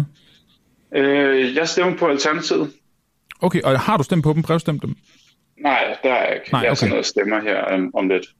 Okay, du tager ned om lidt om og stemmer. Og du er slet ikke i tvivl. Du frygter ikke, at du bliver nervøs, når du først skal ind i, i boksen? Nej, men altså, det skal, ikke, det skal siges, at jeg har været i tvivl om, hvad jeg skulle stemme på. Men, men okay. jeg har ikke været i tvivl om, det skulle være venstre for midten. Okay, du vidste ligesom, at det skulle være til venstre for midten. Hvorfor ikke fri grønne? Øhm, altså, jeg tror, jeg, altså, jeg kan slet ikke tage de fri grønne seriøst. Okay. Altså, det tror jeg, det tror jeg er den, den korte. Øh, jeg synes, at øh, Sikander Sadiq er, altså, jeg, jeg synes, det har været meget sjovt at se ham prøve at bryde ligesom alle debatterne op og, og, og ligesom, altså, ikke være enige i præmisserne i mange spørgsmål og sådan noget, men Ja, jeg synes, altså, I har også bragt den der quiz op, som jeg synes er totalt åndssvag, og jeg synes mm. i virkeligheden, at de er sådan, at de er for radikale, og jeg synes, at Alternativet er meget mere pragmatiske. Ja, okay. Det slår de så også an på at være. Altså både at Alternativet vil gerne være pragmatiske, og Fri Grønne vil gerne ikke være det. Ja, øhm, præcis. Okay, men, men kan du så ikke prøve at sætte nogle ord på den tvivl, du så har haft øh, i, lø- i løbet af valget? Jamen altså, jeg tror, at øh, altså, jeg stemte Alternativet første gang, jeg stemte, og så stemte SF anden gang, der stemte jeg på Karl Valentin. Og jeg tror, jeg føler, at øh, hvis man stemmer på SF i dag, så øh, kan man ikke rigtig regne med... Altså, jeg føler, at SF er blevet for pragmatiske på den måde, at de har stemt for mange ting, som jeg egentlig ikke føler er noget, som SF burde stemme for. Altså, mm. øh, fordi, og det er jo også den der klassiske med, at SF lidt er Socialdemokraterne øh, sådan pakket ind i noget andet. Ikke? Altså, det er i hvert fald, jeg føler lidt, det var det, jeg fik. At det var øh, nogen, der stemte for en masse ting, jeg egentlig ikke gik så meget for. Ja. Okay, og hvornår i processen gik du fra at være i tvivl til at øh, ikke være i tvivl længere? Jamen altså, øh, det var meget interessant, fordi jeg, jeg hørte et interview med en, øh, med en valgforsker, der snakkede om påvirkning af valget i forhold til øh, meningsmålinger. Og, og, og jeg blev helt klart påvirket af, at jeg så Alternativet komme øh, tilbage over grænsen. Øh, og jeg havde mulighed for at kunne vide, altså jeg, jeg begynder at være sikker på, at jeg ikke spilder min stemme, når jeg stemmer på Alternativet. Okay, for det skulle faktisk at sige, er du ikke bange for, at det ender med det? Du kan, vi, meningsmåling er, er, jo ikke, er jo ikke et, et endeligt resultat. Altså, øh, der er jo en risiko, men jeg er, ikke, jeg er ikke super bange for det. Nej. Okay. Men, men, men, men det, så, så det var faktisk den tvivl, der gjorde, at du var i tvivl, han har sagt, det var, hvorvidt om Alternativet overhovedet ville komme ind. Ja, og så tror jeg også, at jeg lige skulle se Franziska Anne. Jeg mm. skulle lige se, hvad, hvordan hun klarede det i debatterne, og, øh, og hvad er det for et alternativ, som man stemmer på nu? Altså, fordi jeg synes også, at det med Uffe Elbæk også var useriøst. Altså, jeg synes, at det der med grønne øh, skørter og sådan noget, og, og dans og solhilsen, jeg synes, det var meget morsomt, men jeg synes ikke, at det var særlig seriøst.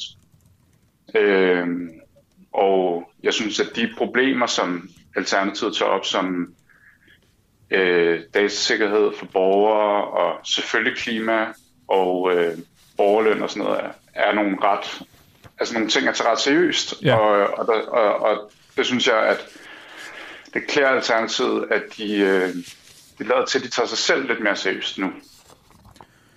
I forhold til, at der jo sidder mange, nu var det, hvad var det, altså 690.000 vælgere, der er, der er i tvivl. Har du så et råd til dem i forhold til, hvordan du ligesom fandt frem til, at jamen, det er det her, jeg skal stemme? Altså, hvis man er i tvivl i dag, så er det måske lidt travlt, men altså, jeg sad og læste, øh, altså, læste partiprogrammer. Øh, men altså, jeg, jeg, vil, jeg vil sige, at jeg vil altid ønske, at jeg havde været mere politisk engageret, end jeg har været under et valg. Og jeg tror, at det hjælper at følge med i medierne og følge med i debatterne, men også prøve at tage personerne ud af det ved at læse politikken i sig selv. Mm. Altså fordi vi kan også høre på øh, hvad hedder Jonas, eller Johan, øh, der Jonas, stemte, ja. ja. Jonas, der stemte Liberal Alliance, at det handlede meget om, om Alex, og det synes jeg er fair nok, men øh, fordi at, at man kan sige, at politik er jo drevet af personer, altså det er jo personer, der er i Folketinget, men, men øh, jeg tror, jeg tror det, er vigtigt, det var vigtigt for mig at finde et parti, som jeg også sådan ligesom politisk var så enig med, som man kunne være. Ikke? Altså jeg ligesom, øh, at, det, at det var vigtigere for mig, og så måtte jeg så vælge en person bagefter, som jeg troede på. Ja.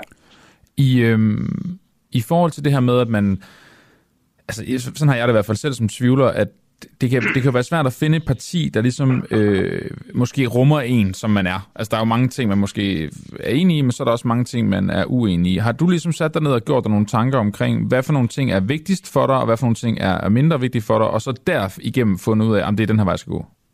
Ja, helt klart. Og hvad, altså, hvad er det for nogle ting? Altså, jeg tror, øh, altså klima er mega vigtigt for mig, øh, og så er... Øh, jeg synes jeg også, at det, at det er slående, hvor, hvor, hvor langt bagud det danske politiske system er i forhold til datasikkerhed og sådan noget. Mm. Det er også vigtigt for mig, at det er ikke en sag, der særlig mange der går op i, men det Alternativet har en, en IT-politik og vil gerne lave et IT-ministerium øh, og en cybersikkerhed enhed og sådan noget, som jeg ligesom, jeg tror, jeg, altså jeg ved ikke, hvor meget jeg tror på de konkrete forslag, men jeg tror, det er enormt vigtigt, at vi sætter fokus på de ting. Men det har især været klima. Og så egentlig også, øh, altså jeg tror, hvis man ligesom går ind for en humanitær øh, flygtningepolitik, så er der ligesom kun fire partier, man kan stemme på.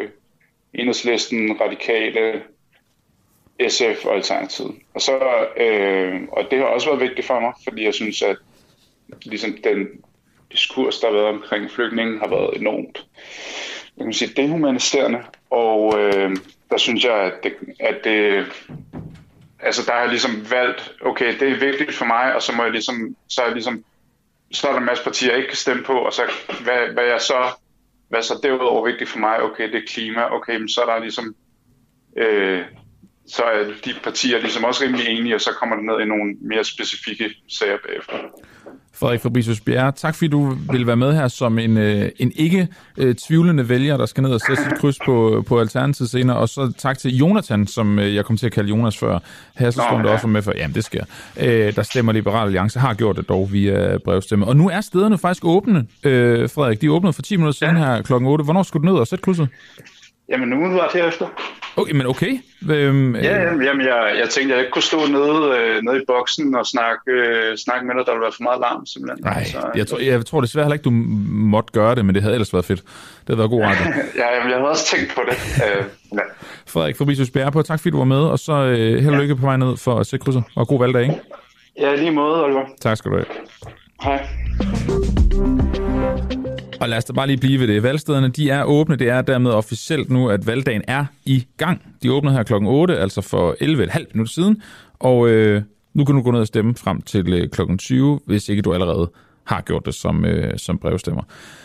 Øhm, Lukningen af små valgsteder, det vil til gengæld påvirke stemmeprocenten. Det er en nyhed, jeg kan bringe her til morgen. Der bliver færre og færre steder, hvor danskerne kan køre hen og sætte deres kryds. Ved valget i øh, 2007, der var der 1.850 valgsteder. Denne gang så kommer der til at være 1.350 valgsteder. Og det kommer, øh, og der kommer så også til at være 37 færre valgsteder i øh, år, end der har været ved valget i 2019. Det skriver Jyllandsposten på baggrund af tal fra den danske valgdatabase.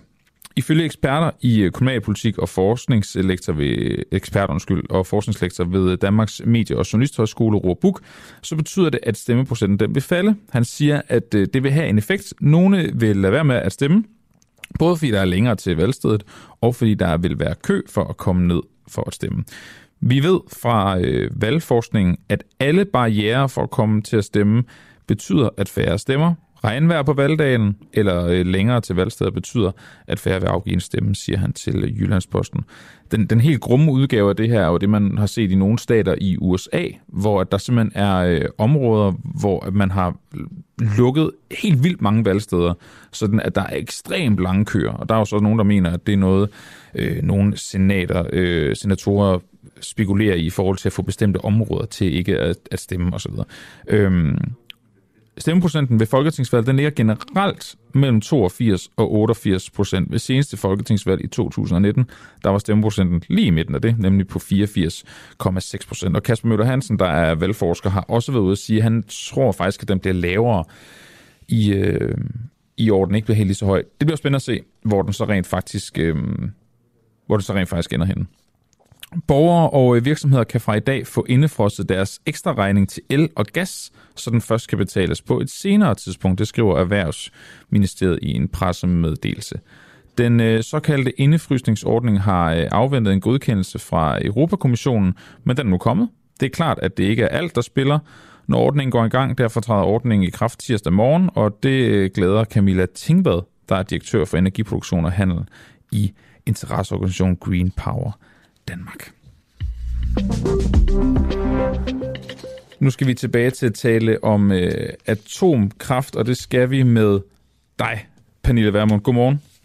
Godmorgen. Formand for Nyborgerlig. Tak fordi du kan være med på en, hvad jeg gætter ja, på, travl morgen og dag. ja, det er det. Sådan en valgdag. Øhm, det det. Pernille, vi skal, vi skal tale atomkraft. Det er fedt, du har tid til det her, inden, øh, ja. inden du selv skal sætte krydset, gætter jeg på. Øhm, Pernille, der er jo kommet det her notat, og grunden til, at jeg synes, det er spændende at tale med dig, det er jo, at, at du er jo en af dem, der siger, at det skal vi have i Danmark. Øhm, ja. det, det er jo ikke den eneste, men det er du en af dem, der siger. Nu er der kommet det her nye notat fra, fra 16 energiforskere. Det er Aalborg Universitet, eller STU, DTU, Københavns Universitet og Aarhus Universitet, der har lavet det. Øh, og de vil jo gerne, eller har lavet det her for at bidrage til fakta. Jeg har læst det igennem. Har du, har du fået tid til at læse det i valgkampen? Nej, det har jeg ikke, Nej. men jeg har læst, øh, jeg har læst resuméet af det. Jeg har faktisk også læst kritikken af det fra en af de eneste atomforskere, vi har i Danmark. Ja, Bent Lauritsen. Øh, ja, præcis. Ja, ham, ham interviewede jeg også, øh, også tidligere. Øhm, ja. Pernille, det bliver jo slået fast i det her notat, de siger så godt nok også, at det er under udbredelse, og det kan blive, det kan ligesom, der kan komme tilføjelser til det senere. Men de siger i dag, det er jo heldigt. ja, de siger, at i dag er elektricitet fra ny atomkraft opført i Vesteuropa cirka dobbelt så dyr som elektricitet fra danske vindmølleparker og solcelleanlæg selv, når man forudsætter en levetid for atomkraftværket på 60 år. Jeg gætter ikke på, at du har ændret holdning på atomkraftværker, men hvad, hvad siger det der, at, at det her notat finder frem til sådan et fakta? Jamen altså, ja, for mig er det ikke det, som er vigtigt, når vi taler øh, kernekraft. Det er jo for det første, at det er stabil energi når vi sammenligner kernekraft øh, med sol og vind, så synes jeg, man skal huske på, at sol og vind er ikke stabil energi. Det er vejrafhængigt. Øh, det er også det, der gør, at vi har meget skiftende energipriser og strømpriser mm. i Danmark. Og det gør øh, hele systemet, hele strømnettet og energinet øh, enormt øh, hvad hedder det, skrøbeligt eller det, det er sårbart. Så det er jo en stor udfordring. Og selv, altså selv hvis vi mander 100, altså 100 eller 200 procent op i forhold til vind, og sol, jamen så vil der ikke være strøm fra vind og sol, hvis ikke vinden blæser og solen ikke skinner. Så vi er altid nødt til at have noget backup til sol og vind. Den backup, vi har i dag, det er jo blandt andet øh, energi, som kommer fra kernekraft fra vores nabolande, men det er også fra kulkraft. Øh, så backuppen til sol og vind i dag er sort. Den er også dyr, og der siger vi, at vi er nødt til at sørge for, at den backup, der er, når vi øh, har et, et energi, en energiforsyning, som jo skal bestå af en palette af mange energiformer, jamen der skal være stabil energi, og den skal være ren, og den skal være sikker. Når man, øh, hvis, vi, hvis vi kigger på prisen alene, så siger det her, det gør ikke noget, hvis, øh, hvis vi kigger på prisen alene, så siger det her jo nu faktisk, at, at en gasturbine vil være en billigere løsning i forhold til at være en backup, lad os sige det, for, for sol- og vindenergi. Ja, og der må jeg jo bare sige, at hvis man kan væk fra fossile brændsler, øh, så, øh, så er en gasturbine noget, der hører fortiden til, med mindre vi taler udelukkende taler biogas. Og der har vi jo en, en udfordring i forhold til en venstrefløj, der gerne vil af med dansk landbrug, som jo leverer en del af, af den brændsel, vi skal bruge til vores biogasanlæg. Altså, så der er noget her, der ikke hænger sammen. Og selv hvis man så tog alt, hvad man kunne få fra dansk landbrug af, af møje og gylde, og sagde, at det smider vi ind i vores biogasanlæg, jamen så ville det jo stadig betyde, at vi har brug for flere energikilder. Når vi har den store energikrise, vi har i dag, så er det jo, fordi vi ikke har energi nok. Det er simpelthen en udbudskrise. Det er alle enige om. Øh, og spørgsmålet er jo så, hvad gør vi fremover? Hvordan planlægger vi vores energiforsyning fremover? Der er ikke nogen lette løsninger, der er ikke noget, der er gratis, der er ikke noget, der ikke kommer med en omkostning for enten miljøet eller sikkerheden. Det, der skal, øh, øh det vi skal planlægge efter, det er jo at finde ud af, hvordan får vi mest energi og mest stabil energi og mest ren energi for de penge, vi har, uden at være i kløerne på enten Putin eller øh, nogle despoter i Stormellemøsten, som vi heller ikke har lyst til at være i kløerne på. Det, det jo også handler om, og det er jo også derfor, det bliver diskuteret rigtig ofte, det er jo, at vi har sat os nogle, nogle klimamål i, øh, i Danmark. Vi skal nå 70 procent inden, øh, inden 2030, eller senest i 2030, og vi skal være klimaneutrale i, øh, i 2050. Og det er jo også den, den, om, den del af diskussionen, at atomkraftværk bliver bragt på banen. Men jeg kan godt lige tænke mig at, at bare lige få slået fast for dig, kan atomkraft hjælpe Danmark med at nå 2030-målene? Det kan det ikke. Øh, det, kan det, hvis vi, det kan det, hvis vi køber... Nu, Tyskland er jo i gang med at afvikle deres kernekraft, og noget af det, vi har foreslået, det er, at vi vil gerne have kernekraft til at indgå i den danske energiplanlægning. Hvor kraftværkerne ligger er ikke så vigtigt for os. Det, der er vigtigt, det er, at vi har masser af sikker, ren og stabil energi til danskerne og til europæerne i det hele taget. For vi har jo et, et uh, energiforsyning, som er forbundet hele Europa. Men når tyskerne nu insisterer på, at de vil nedlægge atomkraftværker, så kunne vi jo en fordel opkøbe nogle af de kraftværker og lade dem køre videre. Uh, hvis okay, der er så du vil have et dansk atomkraftværk i Tyskland? Meget gerne. Altså, det, okay. jeg synes jo, det er tudet tosset, at vi har nabolande, som lukker ned for deres kernekraftværker i en tid, hvor og fortsat planlægger at ned, lukke ned for deres kernekraftværker i en tid, hvor det er helt åbenlyst, at vi har en kæmpe energikrise. Det er faktisk meget, meget sjovt, at du lige kommer ind på det der med, hvor det skal ligge, Pernille Vermund, fordi der er jo nogle, øh, der er fire spørgsmål mm. i det her notat, som, som de her 16 energiforskere ikke har øh, fået svar på endnu. Øhm, og det er blandt andet fordi, at der ikke er et svar på det, og så er det fordi, de sikkert er noget, vi skal kigge på senere. Og et af dem, det er nemlig, hvor det skal ligge hen. Øhm, og så tænker jeg, så vil jeg faktisk spørge dig om det, fordi når man ligesom er fortaler for det, så tænker jeg, så kan man også godt forvente, at der er blevet tænkt i de baner. Men der, der er dit umiddelbare bud så, at man kunne købe øh, et atomkraftværk i, i Tyskland, og så, være, så skal det være dansk ejet. Ja, det ville jo være den hurtige løsning. Det ville være en løsning, hvor vi kunne se, at, øh, at noget af det energi, øh, noget af den energiforsyning, som kommer til at udgå af mm. den europæiske øh, energiforsyning i de kommende år, den kan vi bevare. Det betyder jo ikke, at vi får mere energi, men det betyder, at man ikke, øh, ja, ikke vil træffe så fuldstændig vanvittig en beslutning, som tyskerne er i gang med at træffe, om at, at lukke ned for kernekraft. Men Ved du, hvad det vil koste at købe sådan et atomkraftværk? Nej, jeg har simpelthen ingen anelse. Okay. Øh, og jeg, altså, ja, men prøv at høre her, det her handler jo om, når vi, når vi taler økonomi, den regning, danskerne betaler i dag i højere energipriser, er jo en regning, som vi også kommer til at betale fremover. En regning, der sætter sig i alle led. Vi kan se, at vores fødevarepriser stiger. Øh, vi kan se, at vi stille og roligt får stigende priser på alt, hvad vi har øh, af forbrug. Og det gør vi jo, fordi vi har brug for energi til alt, hvad der bliver produceret. Vi har energi eller brug for energi til gødning, til landbrugsproduktion. Øh, så vi risikerer altså, at det her ikke bare bliver en energikrise og en økonomisk krise, men også en fødevarekrise. Det er dybt alvorligt, det vi står overfor. Øh, og stod det til mig, jamen så var der gerne et kraftværk i min baghave. Jeg har kystbanen liggende i baghaven. Øh, hvis jeg kunne skifte den ud med, med ren kernekraft, som kunne levere billig, sikker og, og ren strøm til mig, så ville jeg da være lykkelig. Noget, der også bliver stillet spørgsmålstegn ved, det er ligesom, hvordan man skal sikre sig, øh, når det kommer til, til kraftværker. Og det er jo, de er jo langt sikrere, end de har været tidligere. Det har de fleste eksperter ja. også slået fast. Men uanset hvor man placerer atomkraftværket, nu læser op fra notatet, øh, om det er så om det er i Danmark, eller man køber det i Tyskland, så vil der indebære en sikkerhedsrisiko for hele landet. Risikoen er lille, siger de også, men konsekvenserne kan være enorme. Den japanske regering de har tidligere estimeret, at den samlede pris for oprydning efter et uheld, de havde i Fukushima, den kom til at koste 1000 milliarder kroner. Øhm, der er så et andet skønt, der siger, at det kom, kommer til at løbe helt op i 5.000 milliarder kroner. det er jo nogle penge, jeg tænker, man skal sikre sig, hvis man gerne vil have et atomkraftværk. Nu skal vi huske, at Fukushima var en naturkatastrofe. Det var et jordskælv, som udløste en tsunami.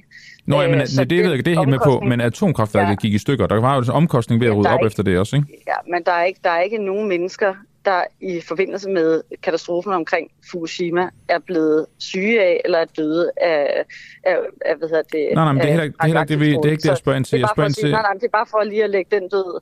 Når vi så taler oprydning, jamen, uanset hvad der er af naturkatastrofer, så er det jo, altså, det er jo enormt omkostningstungt. Det er jo også derfor, at alle verdens lande samler sig, når der er så store naturkatastrofer rundt omkring. Jamen, så samler man sig i organisationer som FN, øh, Verdensbanken, alle træder til og bidrager.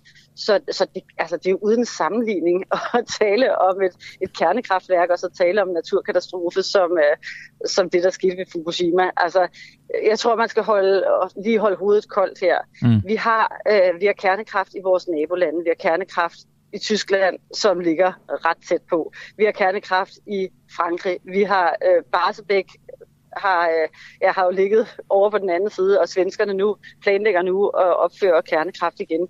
Der så jeg jo gerne, at vi gik ind og var med til at finansiere den opbygning af kernekraft, fordi det ville jo også være energi, som vil komme i hvert fald Østdanmark til gode. Så der er kernekraft overalt omkring os. Det der med, at det skulle udgøre et sikkerhedsproblem, at det så ligger lige på dansk jord, det er altså noget pjat. Og når vi ser på sikkerheden på energi per produceret kilowatt-time, så er kernekraft en af de aller, aller mest sikre energiformer. Så jeg kan godt forstå, at hvis man sidder og ser Netflix og er fyldt med, med frygtscenarier fra tåbelige serier, at man så kan være bange for det her. Men det er, altså, det er noget, som bør høre fortiden til, at man går rundt med de der skrækscenarier. Og, Pernille Wermann, jeg vil godt lige nå et, et, et sidste spørgsmål, som, øh, som der også bliver rejst i notatet. Det er nemlig, hvordan håndteres radioaktivt affald, og hvor skal det deponeres? I og med, at der vil blive produceret radioaktivt affald fra reaktoren, så skal der træffes beslutninger om, hvordan det skal håndteres, og hvor det skal deponeres.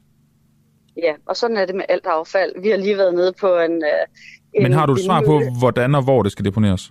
Ja, hvis, vi tager, hvis vi tager omfanget af affaldet, hvis vi producerer strøm til hele Danmark i et år, alle danske forbrugere strøm i et helt år alene fra kernekraft, så vil affaldet derfra svare til 12 kubikmeter. Altså det er indholdet af en lille varevogn. Øh, så det er, det er affald per år. Vi har, vi skal huske på, det er jo ikke kun Men øh, vores hvor skal det hen, vil... og hvordan skal vi håndtere altså, det? Hvis, vi, hvis jeg skal være lidt, øh, lidt øh, ja, lidt uh, direkte, så siger jeg bare, at jeg tager gerne det første års affald i min kælder, fordi det her affald, det er jeg fuldstændig sikker på, at det med tiden bliver værdifuldt.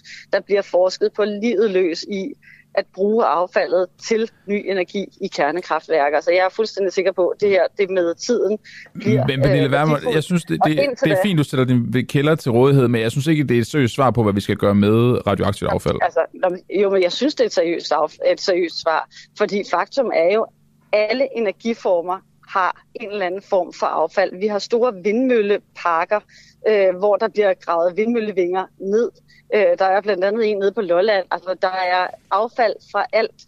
Det, ene, det der jo er forskellen på affald fra, fra kernekraft og så for eksempel vindmøllerne, det er deponeret i helt lukkede beholdere. Det kommer ikke ud. Det kan graves langt ned i jorden, og det kan ligge der også i, i, i øh, gerne på steder, hvor, der er, hvor det er så langt ned, at det ikke kommer ud nogen steder. Men, men, men selv hvis det er øh, på landjorden, eller bare bliver deponeret et lager, jamen, så er det ikke noget, der kommer ud af beholderne. Øh, så, så det er simpelthen den sikreste måde at have affald fra energi på, sammenlignet med så mange andre øh, energiformer.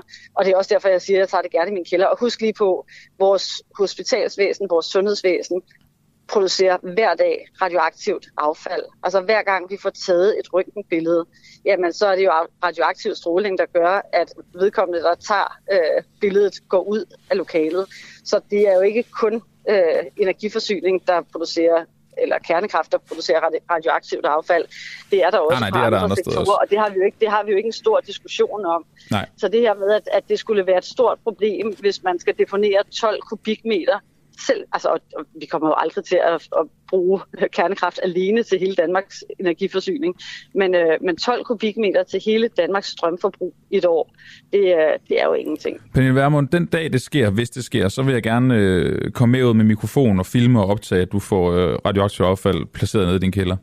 Og jeg tror, at min kælder vil være så meget finere med radioaktivt affald, end med alt det skrammel, der står der ja, det skal jeg ikke, det, skal jeg ikke udtale mig om. Anledning. Jeg, håber, jeg håber, du har kidet med familien derhjemme, inden du gør det. Ja, men jeg, ved du hvad, jeg tror, tænk hvis danskerne kunne få masser af ren, stabil og sikker energi, og vi kunne få energipriserne ned. Jeg tror, der vil være rigtig mange danskere, der var meget taknemmelige. Det er en spændende diskussion i hvert fald, og den er, den er ikke slut. Det kan jeg høre på dig. Du, øh, du har ikke ændret holdning på baggrund af notatet. Det havde jeg heller ikke regnet med, men det nej, havde Ben Laurits nu heller ikke, der er ekspert. Pille Vermund, jeg, jeg, skal, også, jeg skal videre. Jeg synes også, det er lidt skørt at have sådan et notat, hvor der ikke er en eneste atomforsker i øh, gruppen, men sådan er det jo. Ja, der er nogle energiforskere dog, der også ved et eller andet. Men det er så, hvad det er. Jo, det, er, det er en anden diskussion, Pille Vermund. På, øh, du skal føre det sidste valgkamp måske, eller i hvert fald også sætte, sætte dit eget kryds. Øh, god dag og, og god valgdag. Tak skal du have. Tak for det. Hej. Så lød det altså fra Pernille Vermund. Det er et, hun vil simpelthen have øh, det radioaktive affald ned i sin kælder. Det, synes jeg, det var ikke lige det, jeg havde regnet med, da jeg spurgte om, hvor det skal deponeres.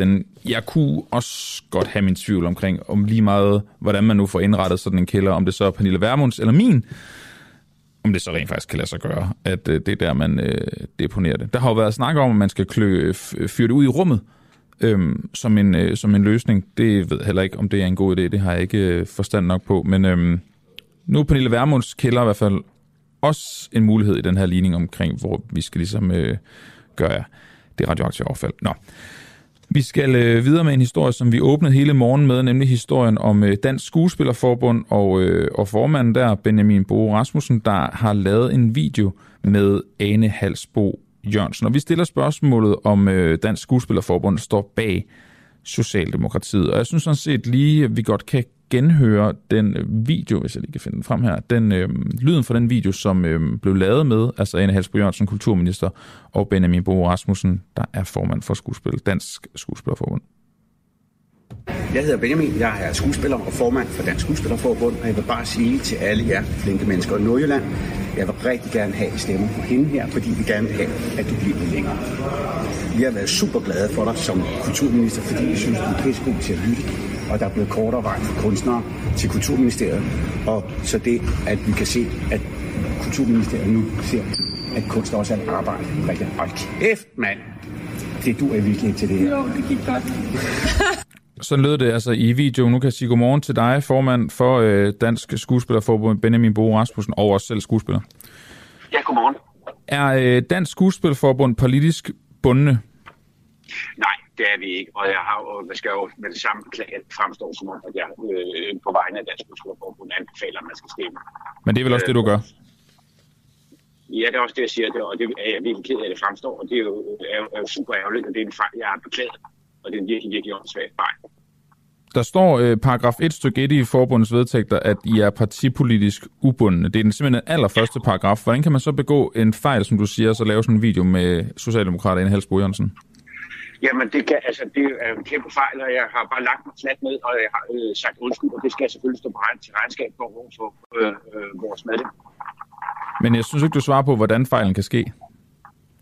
Jamen, øh, jamen, det er jo en fejl. Fejl sker jo. Det er jo ikke noget, jeg har gjort med vilje, så jeg siger jo, det er en fejl. Øh, og jeg er virkelig ærgerlig over det, fordi det var jo sådan set bare, at jeg ville jo ende, men nu endelig havde chancen for at rose en, øh, øh, en politiker for at have lavet et rigtig godt stykke arbejde, og måske rose den bedste kulturpolitiker og kulturminister, vi har haft de sidste 10 år. Øh, at jeg så begår den fejl, at det, at det fremstår som om, at det er på vegne af Dansk Udskillerforbund, og ikke mig personligt. Det synes jeg er super ærgerligt. Men du gør jo heller ikke, du roser jo ikke kun. Du siger også til folk, at de skal stemme på hende? Det er jo også det, jeg siger. Det er jo, det, der, det er jo en kæmpe fejl, og det er jo også derfor, du ringer til mig. Øh, og den fejl beklager jeg, fordi det, og det er jo virkelig ærgerligt, fordi jeg synes jo faktisk, det er super vigtigt, at man har en politiker, der interesserer sig for kultur, og, og i, en, i en valgkamp, hvor kulturen er forsvundet ud af dagsordenen, så synes jeg sådan set, at det, ville være, at det var rigtig på sin plads at rose øh, øh, en politiker, øh, der vælger at afbryde valgkampen for at gå til en forskning og snakke med nogle af de kunstnere, som er under hendes ressortområde. Det synes jeg er rigtig, rigtig fint, og det ville jeg have gjort øh, også med andre politikere, som har kulturen som en prioritering. Hun afbryder vel ikke valgkampen, når hun så netop får lavet en video med dig efterfølgende, som hun så kan bruge? Nej, det kan du så vælge at sige. Og det er jeg virkelig ked af.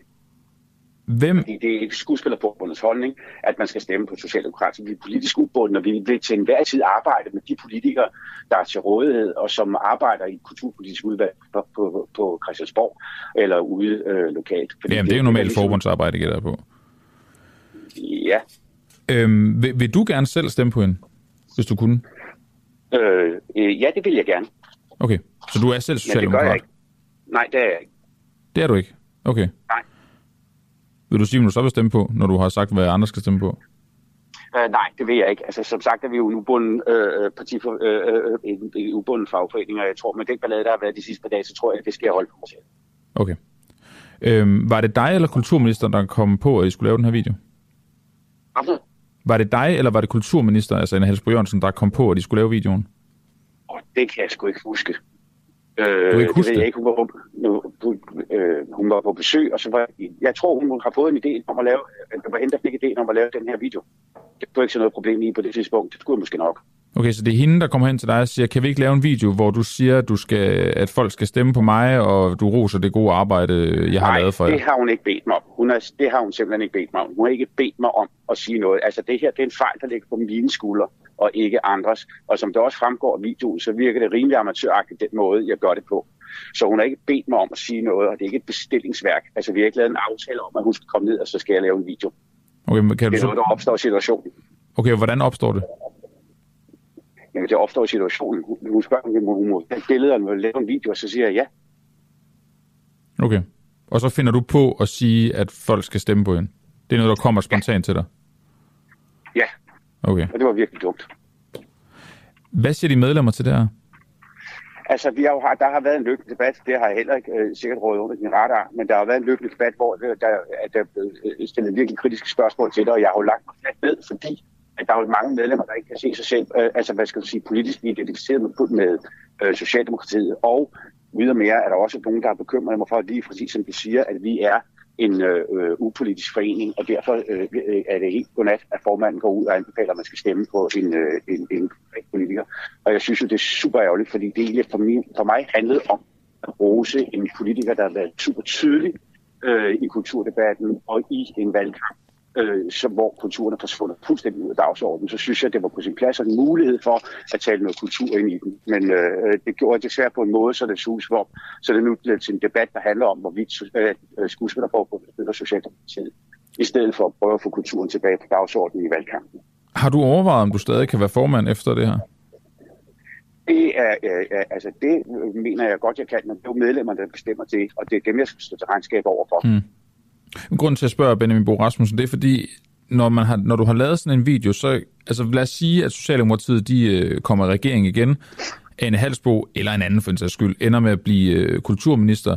Så på baggrund af den her video, så tror jeg, man får svært ved ikke at tænke, når man nu kigger dit andres vej, fordi at han lavede video med Anne Halsbo.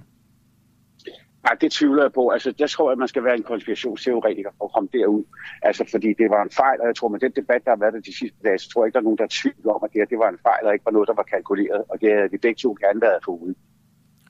Jeg er helt med på, at det er en fejl, men når man har lavet en video, hvor man på den måde bakker kulturministeren op, så vil det, om fejl eller ej, så har jeg en forudanelse om, at det vil komme til at betyde, at folk tænker, de kigger, hvis der nogensinde bliver kigget forbundets vej, medlemmernes vej, så vil man lave den kobling.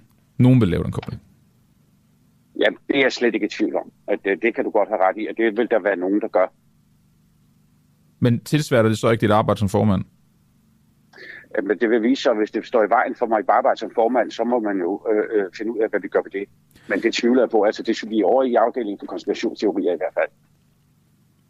Grete Lund har skrevet, at det ikke kan være en fejl at sige, at vi skal stemme på kulturministeren. Der er også en anden Liselotte her, der skriver til mig, selvfølgelig er det bestilt arbejde. Det er jo bare nogle eksempler på, at man netop har den her tro på, at når du så har lavet den her video, ja. så er det for at gavne skuespillerforbundet bagefter, hvis så, så fremt, at, de bliver, at øh, en halsbo og regeringen bliver ved med at være socialdemokratisk.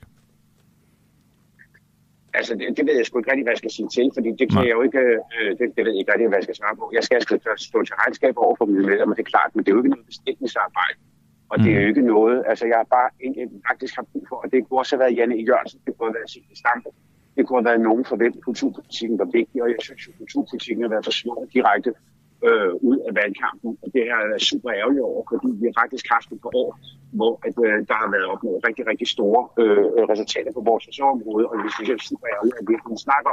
Og så vil jeg jo egentlig bare gerne kvittere for det arbejde over for kulturministeren, og det har jeg gjort på en virkelig uheldig måde, og det er super ked af. Kunne det også have været frie grønne? De vil foreslå, at man bruger 2% af BNP på kultur. Det synes jeg ville være super fint. Okay, så du kunne også lave en video med Sikander Siddiq, hvor du sagde stem på fri grønne? Nej, det kunne jeg ikke. Okay. Fordi jeg, som sagt, det var en kæmpe fejl, men jeg vil gerne have stillet mig op og sagt at Rose øh, Sikander Siddiq for at have lavet et, øh, et, et, et, et forslag, som bruger strukturen på den måde. Altså, fordi hvis jeg siger, at jeg har lavet en fejl, så skal jeg jo ikke gentage den fejl. Nej, nej, nej. Så skal jeg i hvert fald skifte ud. Benjamin øh, Bo Rasmussen, tak fordi du var med til at gøre os øh, klogere på den her øh, video og hele misæren omkring den. Altså, som sagt, selv skuespiller og formand for skue, Dansk Skuespillerforbund. God morgen og god valgdag. Selv tak og lige mod. Der er, et, øh, er godt 20 minutter tilbage af morgens udsendelse på denne her valgdag, hvor vi øh, skal kigge lidt frem mod det, der også skal ske, nemlig at der bliver øh, stemt hele dagen fra her klokken 8, det er 38 minutter siden, og så frem til øh, klokken 20 for at finde ud af, hvem der bliver aftenens store vinder. Og øh, for ligesom at, at kigge frem mod det, så skal vi selvfølgelig have fat i øh, en af vores øh, politiske analytikere og kommentatorer, som vi har brugt her under valgkampen. Vi har haft Jens Rode med, vi har haft Josefine Fock med, vi har også haft øh, Liselotte Blikst med. Men en, vi også har haft med, og ham vi skal tale med nu, det er Claus Riskær, der øh, vi var opstillet til Folketingsvalget for sit eget parti i øh, 2019. Ikke er det i år, men som øh, også er, er på nu, og nu skal lave nogle analyse, analyser for os. Godmorgen og velkommen til, Claus Riskær. Ja, godmorgen. Øh, det skal afgøres i dag. Vinderne og taberne ved Folketingsvalget. Du har været med til at komme med flere forudsigelser under øh, valgkampen. Jeg har noteret mig, at vi blandt andet også skal rose dig for nogle af dine for, forudsigelser senere, men jeg synes lige, vi skal starte med at, at få nogle flere fra dig. Øh, Claus Riskær, hvem tror du bliver aftenens store vinder i dag? Jamen altså, vi, man kan sige, øh, altså spillepladen ligger jo relativt fast og har gjort det nu i et stykke tid. Og det er jo klart, at der hvor uroen er og usikkerheden, der er jo altså over i den blå lejr. Øh, altså vi har mange stemmer, øh, kan vi se, øh, som endnu ikke har bestemt sig for, hvordan de vil sætte krydset. Og det øh, hænger jo sammen med, at vi har haft de her situationer i borgerlig politik, hvor først havde du sammenbrud Venstre, og så sammenbrud DF, og nu her midt i valgkampen med sammenbrud konservativ Folkeparti. Og det vil sige, at de blå vælgere, de øh, øh, flakker altså rundt. Og jeg tror altså, det er der, en meget stor del af usikkerheden er. Over den røde blok er der ikke så stor usikkerhed. Øh, det gik lidt dårligere for radikale, vi havde regnet med ved at tro. Og mm. det er lidt overraskende, at, at Alternativet fik løbet så meget op. Altså det, Altså en ting er at gå som vandopslag går fra 3% til 7, men anden ting er altså at gå fra 0,5 til 2,5, ikke? Altså det er jo ret imponerende. Så, så, så altså summer så meget kan man sige, at øh, i aften, øh, det som vi må koncentrere os om, og med spænding må se på, det er jo sådan nogle ting som, hvor bliver de her løse borgerlige stemmer, hvordan fordeler de, så går de til øh, Lars Løkke, går de til... Øh, går de til øh, nogle af de gamle partier. Jeg vil nok tro, at hvis du er meget usikker, det er jo rent gæt, jeg gerne vil sige, jeg har, mm. jeg, har ikke noget, jeg har ikke noget evidensbaseret på det, men jeg vil jo tro, hvis folk er meget usikre og i tvivl og sådan noget, så er der nok en tendens til, at mange af dem måske vil gribe fat i noget af det, de stemte på i gamle dage. Og det vil sige, jeg tror måske, at tvivlen kan komme sådan en som Morten Messerschmidt og Venstre til gode, men det får vi at se i aften. Jeg, kunne, jeg vil ikke være undre mig, om de to kommer til at gå en anelse Okay, så tror du så også dermed, at, at moderaterne er, er skruet lidt kunstigt op i meningsmålingerne? Jamen, det har de jo været et stykke tid. Altså, man kan sige, de har de jo freeridet totalt øh, og øh, kører op i meget høje procent, så det er jo lidt det samme, der skete med Støjberg. Øh, og så kommer der sådan en reaktion tilbage ned til mere naturligt niveau. Men det er ikke rigtigt til at sige, hvor alle de her løse borgerlige stemmer går hen, for de kan jo altså også godt bestemme sig til, at nu er de sgu så trætte af det hele, så stemmer de bare på deres lykke. Ikke rigtigt, fordi de kender de folk, der er der, og politikken, der forstår de ikke noget rigtigt af formentlig, men de kender Lars Lykke. Han har siddet som statsminister i 10 år. Og det skal man huske på, det er jo et farligt stærkt brand at komme med. Og, og folk stemmer altså personligt til valg, det må man huske på. Altså alle de her partiprogrammer, det er altså ikke det, der, der er en sidste. Altså folk de stemmer simpelthen, hvor de, de føler sig mm. hjemme, og troværdigheden af den kandidat, der er der. Og der har Lars Løkke altså en høj troværdighed. Så jeg vil sige, at altså, jokerne lige nu, som jeg ser det er, altså, hvis vi kigger på i aften, okay, kommer Alternativet ind, det er meget sjovt at se, om det lykkes dem, og rent faktisk hive den hjem. Uh, ja, jeg kan være lidt i tvivl om det. Uh, jeg er ret sikker på, at Dansk Folkeparti kommer over spærregrænsen, men vil de få et større lift op, end vi havde regnet med, netop på grund af det her med borgerlige vælger i bevægelse. Vil Venstre også få et anelse bedre resultat? Det cementerer ligesom Venstres røde som et stort, uh, toneangivende oppositionsparti og placerer altså konservativt ligesom i en anden liga. Og så er der inde i Moderaterne, hvor meget for de lov at, at skovle op. Uh, og det kan få betydning uh, for, hvordan slutfases bliver af det her. Men det får ikke en endelig betydning, fordi de er jo allerede tunge på vægtskolen. Ja, for det, det ligner jo netop, at de, at de bliver det, og han, han bliver konge med Lars Lykke. Jeg kunne godt lidt tænke mig at høre, ja. tror du... Ja, det konge med, ja, altså vi skal bruge det der udtryk konge med. Jeg tror, vi skal passe lidt på, fordi... Okay. I det her, hvis du kan følge mig. Ja, det kan, det kan jeg. Det kan jeg. Det med, at Lars, at Lars er konge med noget som helst, det har jeg altid gået rundt om lidt over, fordi Altså, hvis der er nogen i hans naturlige verden, der er konge, så er det ham. Så er det ham selv. Men det var, det var også det, jeg skulle til at spørge om, øh, Claus Riske. Det var nemlig, tror du, han kan blive det? Ikke konge, men statsminister? Ja, altså, øh, hvad hedder det? Jeg vil sige, at han kan jo ikke blive det i en rød konstellation. Det er udelukket. Det er ganske udelukket at forestille sig, at Socialdemokratiet går ind i en regeringskonstellation med et antal af flere partier, hvor de ikke har statsministerposten. Og det vil også være helt unaturligt. Det er landets, altså uden sammenligning, største parti. Mm. Øh, og det er et meget regeringsdygtigt og dueligt parti, og nogle af de problemer, der har været i den første uh, Mette Frederiksen regering, vil jo formentlig blive løst i den anden, fordi der vil altså komme flere partier til at blande sig i, hvordan regeringsførelsen finder sted. Så altså, det, det anser jeg usandsynligt. Så, der, så, så, så spørger du så, jamen, kan han så uh, blive det i blå blok, fordi de altså, så pludselig kan vippe majoriteten, fordi nu regner vi altså med, at Alternativet ikke kommer ind, eller de blå, eller de norddanske mandater pludselig kan vinde, den, og, og de røde får lidt bedre valg, altså kan de pludselig få, øh, kan de pludselig få et rødt flertal, ikke? Men altså, det, lad os sige, at de ikke gør det, øh, og de blå kan hive den hjem med Lars Løkke, så vil jeg bare sige, at altså, Lars Løkke kan simpelthen ikke politisk overleve hvor han sidder alene med øh, de borgerlige partier, afhængig af blandt andet Støjberg og øh, Værmund stemmer. Det kan han simpelthen ikke, fordi hele hans projekt har jo netop gået ud på, og helt tilbage fra valget i 2019, at han ikke længere vil være afhængig af yderfløjene. Herunder enhedslisten, og herunder Værmund og Støjberg, og for så vidt også delvis Messersmith. Han har ikke så meget yderfløj, men altså, så, så jeg, jeg, jeg, mit svar på de spørgsmål er, jeg vil ikke undre mig, hvorfor det skete, men det vil være, en, det vil være simpelthen en politisk øh, fadese. Altså, Claus, jeg, skal, øh, lige, jamen det, jeg synes, det er meget spændende, det der. Jeg tror, det er, synes, det er nogle gode pointer, du har. Men lige til allersidst, så, øh, jeg ved, du selv synes, du har ramt øh, godt plet på nogle af dine øh, forudsigelser. Øhm, nu, nu får du lige muligheden for at komme med de sidste korte, hvis du lige har, har et par stykker her for, for, hvad der kommer til at ske i aften. Nå nej, men altså vi har jo været her på det samtale, vi har haft hen over der har vi jo været helt fra starten af meget præcise med nedbrud af konservative og stemmer, mm. hvis de over i moderate, og de ville komme op i den konkurrerende side radikale. De så blev meget større radikale, og sådan, sådan set overraskende. Men altså forudsigelserne i aften for mit vedkommende er, at vi får ikke et rødt flertal, det tror jeg ikke på. Jeg er usikker på nemlig, om Alternativet kommer ind, men altså det hænger lidt på dem. Jeg tror faktisk ikke engang der, at vi får det røde flertal. Det tror jeg ikke på, som en forudsigelse er, at der i aften, når vi sidder i den aften runde, vil der ikke være en af blokkene, der kan lave en regering, uden at der samarbejdes med øh, moderaterne. Og øh, det er også en forudsigelse, at Mette Frederiksen bliver øh, øh, leder af en første dronningrunde, og det er også en forudsigelse, at hvis der er noget som helst fornuftigt i det, så er en af de første udtalerne, det bliver Lars Løkke fordi uh, regeringskonstellationen, man overhovedet kan se for sig, kan faktisk næsten kun blive med hende og ham, og så formentlig SF, så vidt jeg kan se. Og så må man se, hvad de radikale, jeg tror ikke på, at de kommer med. Men jeg tror, det er den vej, det går.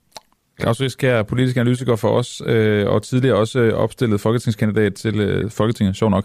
Tak fordi du var her til morgen til at give en, en sidste analyse og forudsigelse inden øh, valget. Vi vender tilbage til dig på den anden side. Ja, og godt valg til dig også, ja, Claus Risk. Godt valg til alle, godt valg til alle. Tak. Det, det er godt. Hej. Hej. Til sidst så skal vi øh, tale om noget, der skete i debatten, der var på Demokratiets dag i søndags på Danmarks Radio. Jeg øh, synes, at det var jo en, øh, en partilederdebat, som var, som de var i den her valgkamp, med mange partiledere.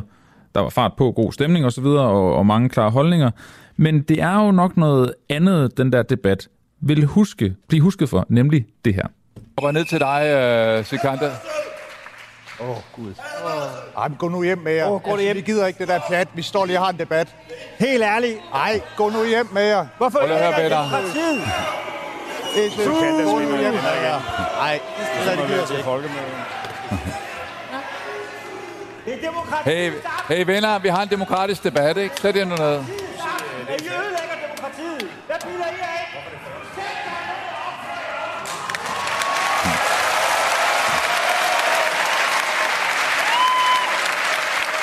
Er vi stadig på? Okay. Ved du hvad, venner, og her mener jeg I 14 partier, vi tæller bare videre. Det der skal de ikke forstyrre. Men det gjorde I jo det alligevel, Christine Røg. Velkommen til. Tak skal du have. Røgs, er det sådan, jeg siger det? Nu skal jeg lige tænde for det mikrofon også.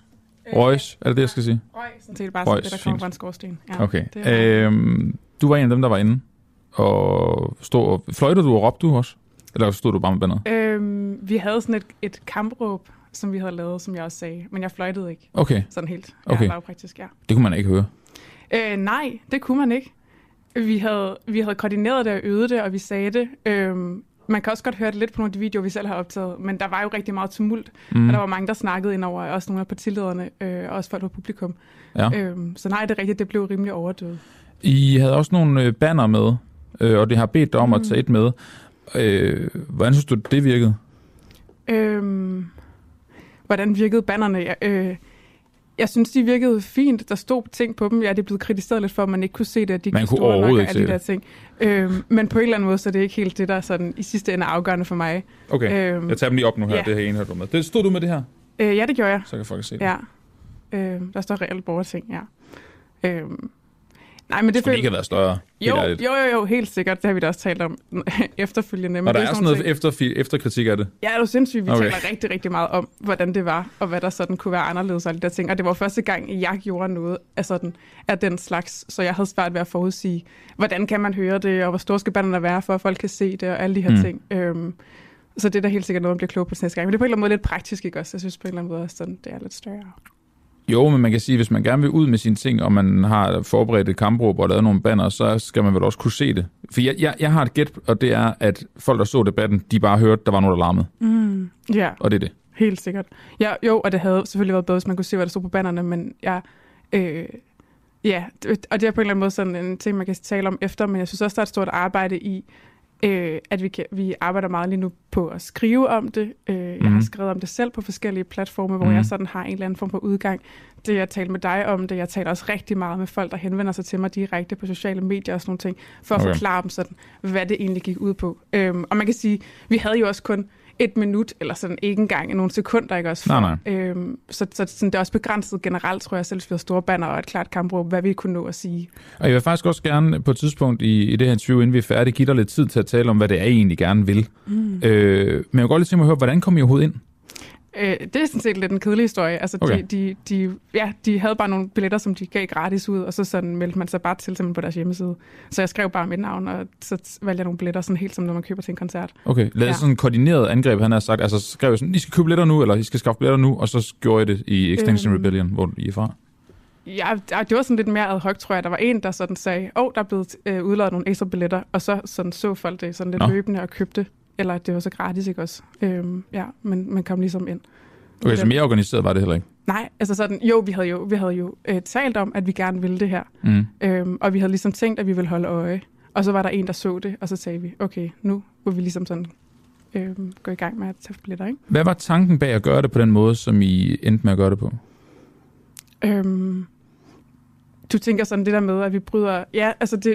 Ja, fordi, det for, mest jeg tror faktisk også, at det- Sikander Siddiq skal til at tale, og jeg tænker, at det må være ham, I allerbedst kan lide i Extinction Rebellion, at, at de politikere, der er deroppe trods alt. Øhm, altså folk er, folk er sådan alligevel politisk uenige, så det kan jeg ikke sådan sige noget omkring. Der er ikke en konsensus omkring, at Sikander Siddiq er sådan den bedste politiske leder, men det er selvfølgelig klart, nej, at... nej, men jeg tænker, partiet er vel det, der vil tættest på det, I gerne vil.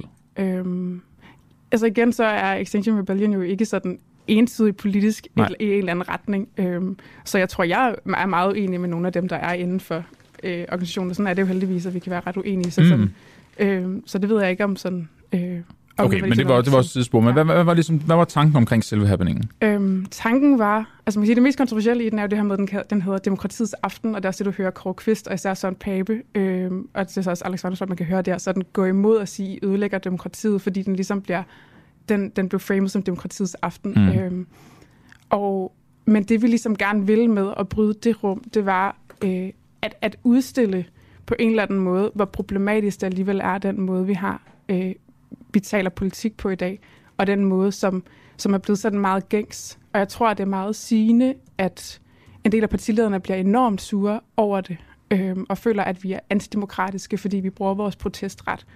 Øh, Mm. Og, jeg, og jeg synes, det er det, der var, der, var, der var vigtigt i det rum. Så det var ikke bare sådan for at tage et hvilket som helst rum. Det Nej. var ligesom der, hvor den demokratiske samtale, demokratiets aften, hvad betyder det?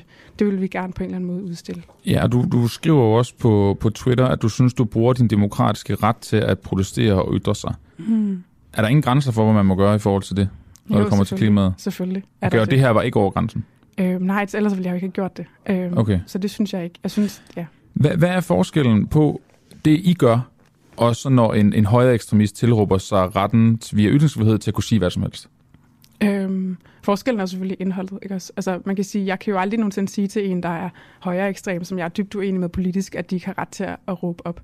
Øhm, sådan er det jo, og sådan skal det jo heldigvis blive ved med at være. Okay. Øh, men men, men altså, det, jeg kan kritisere, er jo så ligesom indholdet. Jeg går ikke ind for øh, det, som jeg nogle gange synes kan være ja, menneskefjendsk øh, adfærd. Nej. Sådan ting. Ja. Okay. Øhm, hvad er det, I gerne vil have, at politikerne skal gøre, når de er i, I laver det her opråb? Hvad er det, hvad er det ligesom, der er jeres mål? Øhm, målet, øh, der er ligesom sådan to dele. Jeg vil sige, for mig handler det måske i virkeligheden mere om at komme ud til folk, som ikke er folkevalgte, øh, og på en eller anden måde få dem til at reflektere over, hvad for, hvad for nogle demokratiske rammer vi har sat. Øh, det, betyder, det betyder allermest for mig, det er, at det er dem, vi når. Det betyder selvfølgelig også noget, at, at, at tale til politikerne og få dem til at reflektere over de her ting. Øh, men, og der kan man sige, det er jo selvfølgelig, der skal et politisk mandat til, så for eksempel at nedsætte borgerting, som er noget af det, som var vores primære budskab. Øh, så det håber vi selvfølgelig at kunne få igennem hos politikerne, at, at det giver god mening at, at danne det her borgerting. Men det er jo på en eller anden måde en kompleks dynamik, ikke også? Fordi hvis der er tilstrækkeligt folk i pres på sådan en ting, så, så gør det jo også for det meste, at politikere de rykker sig. Okay. Tror du, det gør det på baggrund af det, I gjorde der? Øhm, at politikerne rykker sig. Mm. Øh, Jamen altså i konservativ, der øh, går vi ind for en ensartet øh, høj CO2-afgift, så man på den måde lægger en, altså en afgift på den udledning, der er. Og så alle de midler, vi får ind øh, fra det, det skal så tilbageføres bare- til bare sektoren. okay, okay. Øh, der så på den en måde, så, så støtter vi ligesom Øh, den, den grønne omstilling. Fordi det er meget vigtigt, og det, det er virkelig vigtigt at understrege, Ja, øhm, at det- det hvis den grønne om- omstilling om skal rykker virke, så skal man kombinere Øh, jeg tror, man økonomisk ser det vækst med grøn omstilling. øh, Fordi Danmark er et lille land, og til borgere i CO2-udledningen Danmark, kender ikke nogen øh, nationale omkring- grænser. Øh, Så hvis vi det virkelig skal løse den det grønne omstilling, så skal vi vise, hvordan det det kan være rentabelt for resten af verden. udvikle det. Fordi der er Det rigtig en mange lande rundt omkring i verden, synes, som det ikke har den samme levestandard som os, øh, og som faktisk er mere optaget af at det hæve deres befolknings det levestandard. Så vi hvis som vi et- skal være det attraktivt for dem at investere i den grønne omstilling, så skal vi i Danmark vise, at det kan faktisk godt lade sig gøre, det samtidig med, at man kombinerer det med det økonomisk vækst. Og så er det klart, så synes jeg selvfølgelig også, at vi skal kigge til at jeg kan- atomkraft. jeg kan Altså en af de største øh, fejltagelser, man har taget i den grønne øh, det synes politik i Danmark nogensinde, for, det er, at man forbød forskning i atomkraft. Det giver absolut ingen mening. Det er noget af det mest synes, det grønne meget forskning, der findes overhovedet. Okay, Øh, og nu er jeg lige debatterer sådan set afbrud også- her, øh, Christian Holst Vigilius, jeg afbryder også dig. Øhm, Christina, øh, øh, Christina Røg, Røg, det vi øh, gjorde her var jo, at vi prøvede at give dig lidt af din egen medicin. Okay, fedt. Øh, Christian Holst Vigilius, øh, velkommen til. Jo, tak. Konservativ øh, studerende, medlem, formand af dem, ikke? Er ikke sådan, det hedder? Øh, form for konservativ ungdom. Konservativ Ungdom, undskyld, ja. Øhm, Christine, det vi prøvede at gøre her, det var, at vi prøvede at give et eksempel på det omvendte. Nu var det så politikerne, der afbrød Ja, din tale. ja. Øh, Christian Holst Vigilius, du skal nok få mulighed for lige at sige noget her til sidst, i forhold til, at, øh, at du var med til at give lidt medicin tilbage, kan man sige på den måde. Ja. Yes. Gavnede det, det du gerne vil sige, at der var nogen, der afbrød dine pointer og, og gik ind og, og... Nu Christian talte jo bare en masse, men det kunne også have været en fløjte, eller hvad det nu kunne have været. Øhm, Nej, det gjorde det selvfølgelig ikke. Jeg blev enormt frustreret af det. Jeg tænkte, det var en fejl fra jeres side, faktisk. Men nu kan jeg godt se, at det er en meget sjov gimmick. Øhm, nej, men man kan sige, vi afbrød jo debatten i et minut, og den varede i nu sad jeg der selvfølgelig lang tid med noget opvarmning og sådan noget, men flere timer i hvert fald i sådan den del af det, vi så. Øh, os, der sad derinde som publikum. Men, men øh, gavnede det noget? At jeg blev afbrudt lige nu? Ja, over de afbrud. Det er det samme. Øhm, ja, det tror jeg bestemt. Altså det tror jeg bestemt. Altså vi havde hele tiden ideen om, at vi ville afbryde kort, og så ville vi gå ud. Det var ikke, fordi vi ville afbryde debatten permanent. Vi vil ikke forhindre nogen i på den måde at tale sammen, men jeg synes, at vi skal have flere mennesker til ord, og jeg synes, den kritik, mm. vi kom med, var vigtig for debatten, også, også for den videre debat, og jeg håbede på, at det ville rykke noget for dem. De vendte selvfølgelig hurtigt tilbage til et andet program, men, men det kan vi jo på en eller anden måde ikke rigtig styre, hvad de vælger at gøre med det. Kunne det rykke din overbevisning, at Christian Holst afbrød?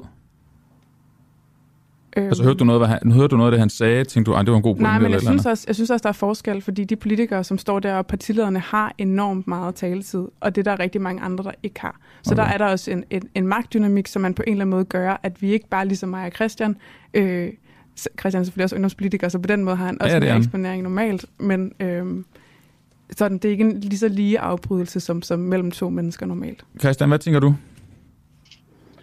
Jamen, altså, jeg synes, øh, jeg synes, det er grundlæggende en udemokratisk tankegang, det der med, at man mener, at man har så meget ret. Man har så meget mere ret end alle andre, at man kan tillade sig på en, der afbryder andre, øh, og ødelægge en demokratisk happening, som man må sige, det er. Fordi jeg er sikker på, at der også er alle mulige, der synes, at øh, udlændingepolitikken ikke er stram nok, eller skatten er for høj og sådan noget. Og så kunne vi alle sammen øh, møde op i nogle grupper og gå ind, og så bare ødelægge debatten. Altså vi har et repræsentativt demokrati, øh, og det fungerer faktisk ret godt, hvis man ser på det sådan globalt set. Mm. Og det her, det er bare med til at underminere det. Vi har desværre ikke tid til at lave en helt stor debat. Vi har et minut øh, tilbage mm. af programmet, men øhm, mm. jeg synes, det var en fin happening, eller gimmick, kan man sige, i forhold til ligesom at tage en diskussion omkring det her. Hvad gør det, at vi afbryder, og, og kan vi overhovedet høre, hvad der bliver sagt, og tager vi hinanden seriøst. Jeg kunne godt tænke mig at spørge dig til sidst, Christine. Altså, vil du nu gå hjem og så sætte dig ind i de konservative politik, fordi at øh, Christian han valgte at afbryde det, du gerne vil sige? Øhm, ja, det har jeg på forhånd, men jeg vil også sige det her med, at sådan, bare fordi vi har et repræsentativt demokrati, betyder det ikke, at andre mennesker end politikerne ikke kan deltage i den demokratiske og den politiske debat. Jamen, det handler vel om måden, vi deltager på? Øhm, Ja, det kan man sige, men jeg synes heller ikke, men protesten har, er ikke et problem i sig selv, hvis man gerne, og vi kan sige, hvis vi ender i en situation, hvor alle gerne vil afbryde debatten, så har vi måske en større samtale, vi skal tage om, hvem der får lov til at komme til ord, hvorfor er der så mange mennesker, der føler, at de ikke bliver hørt. Mm. Det synes jeg på en eller anden måde kunne være en udvikling i det, og det er jo ikke der, vi står lige nu heldigvis, og vi har ikke tænkt os at afbryde alle debatter nogensinde, men jeg synes, det er meget vigtigt, at der er plads til det, og hvis det bliver et stort problem, så må vi ligesom forstå, hvad der ligger til grund for det.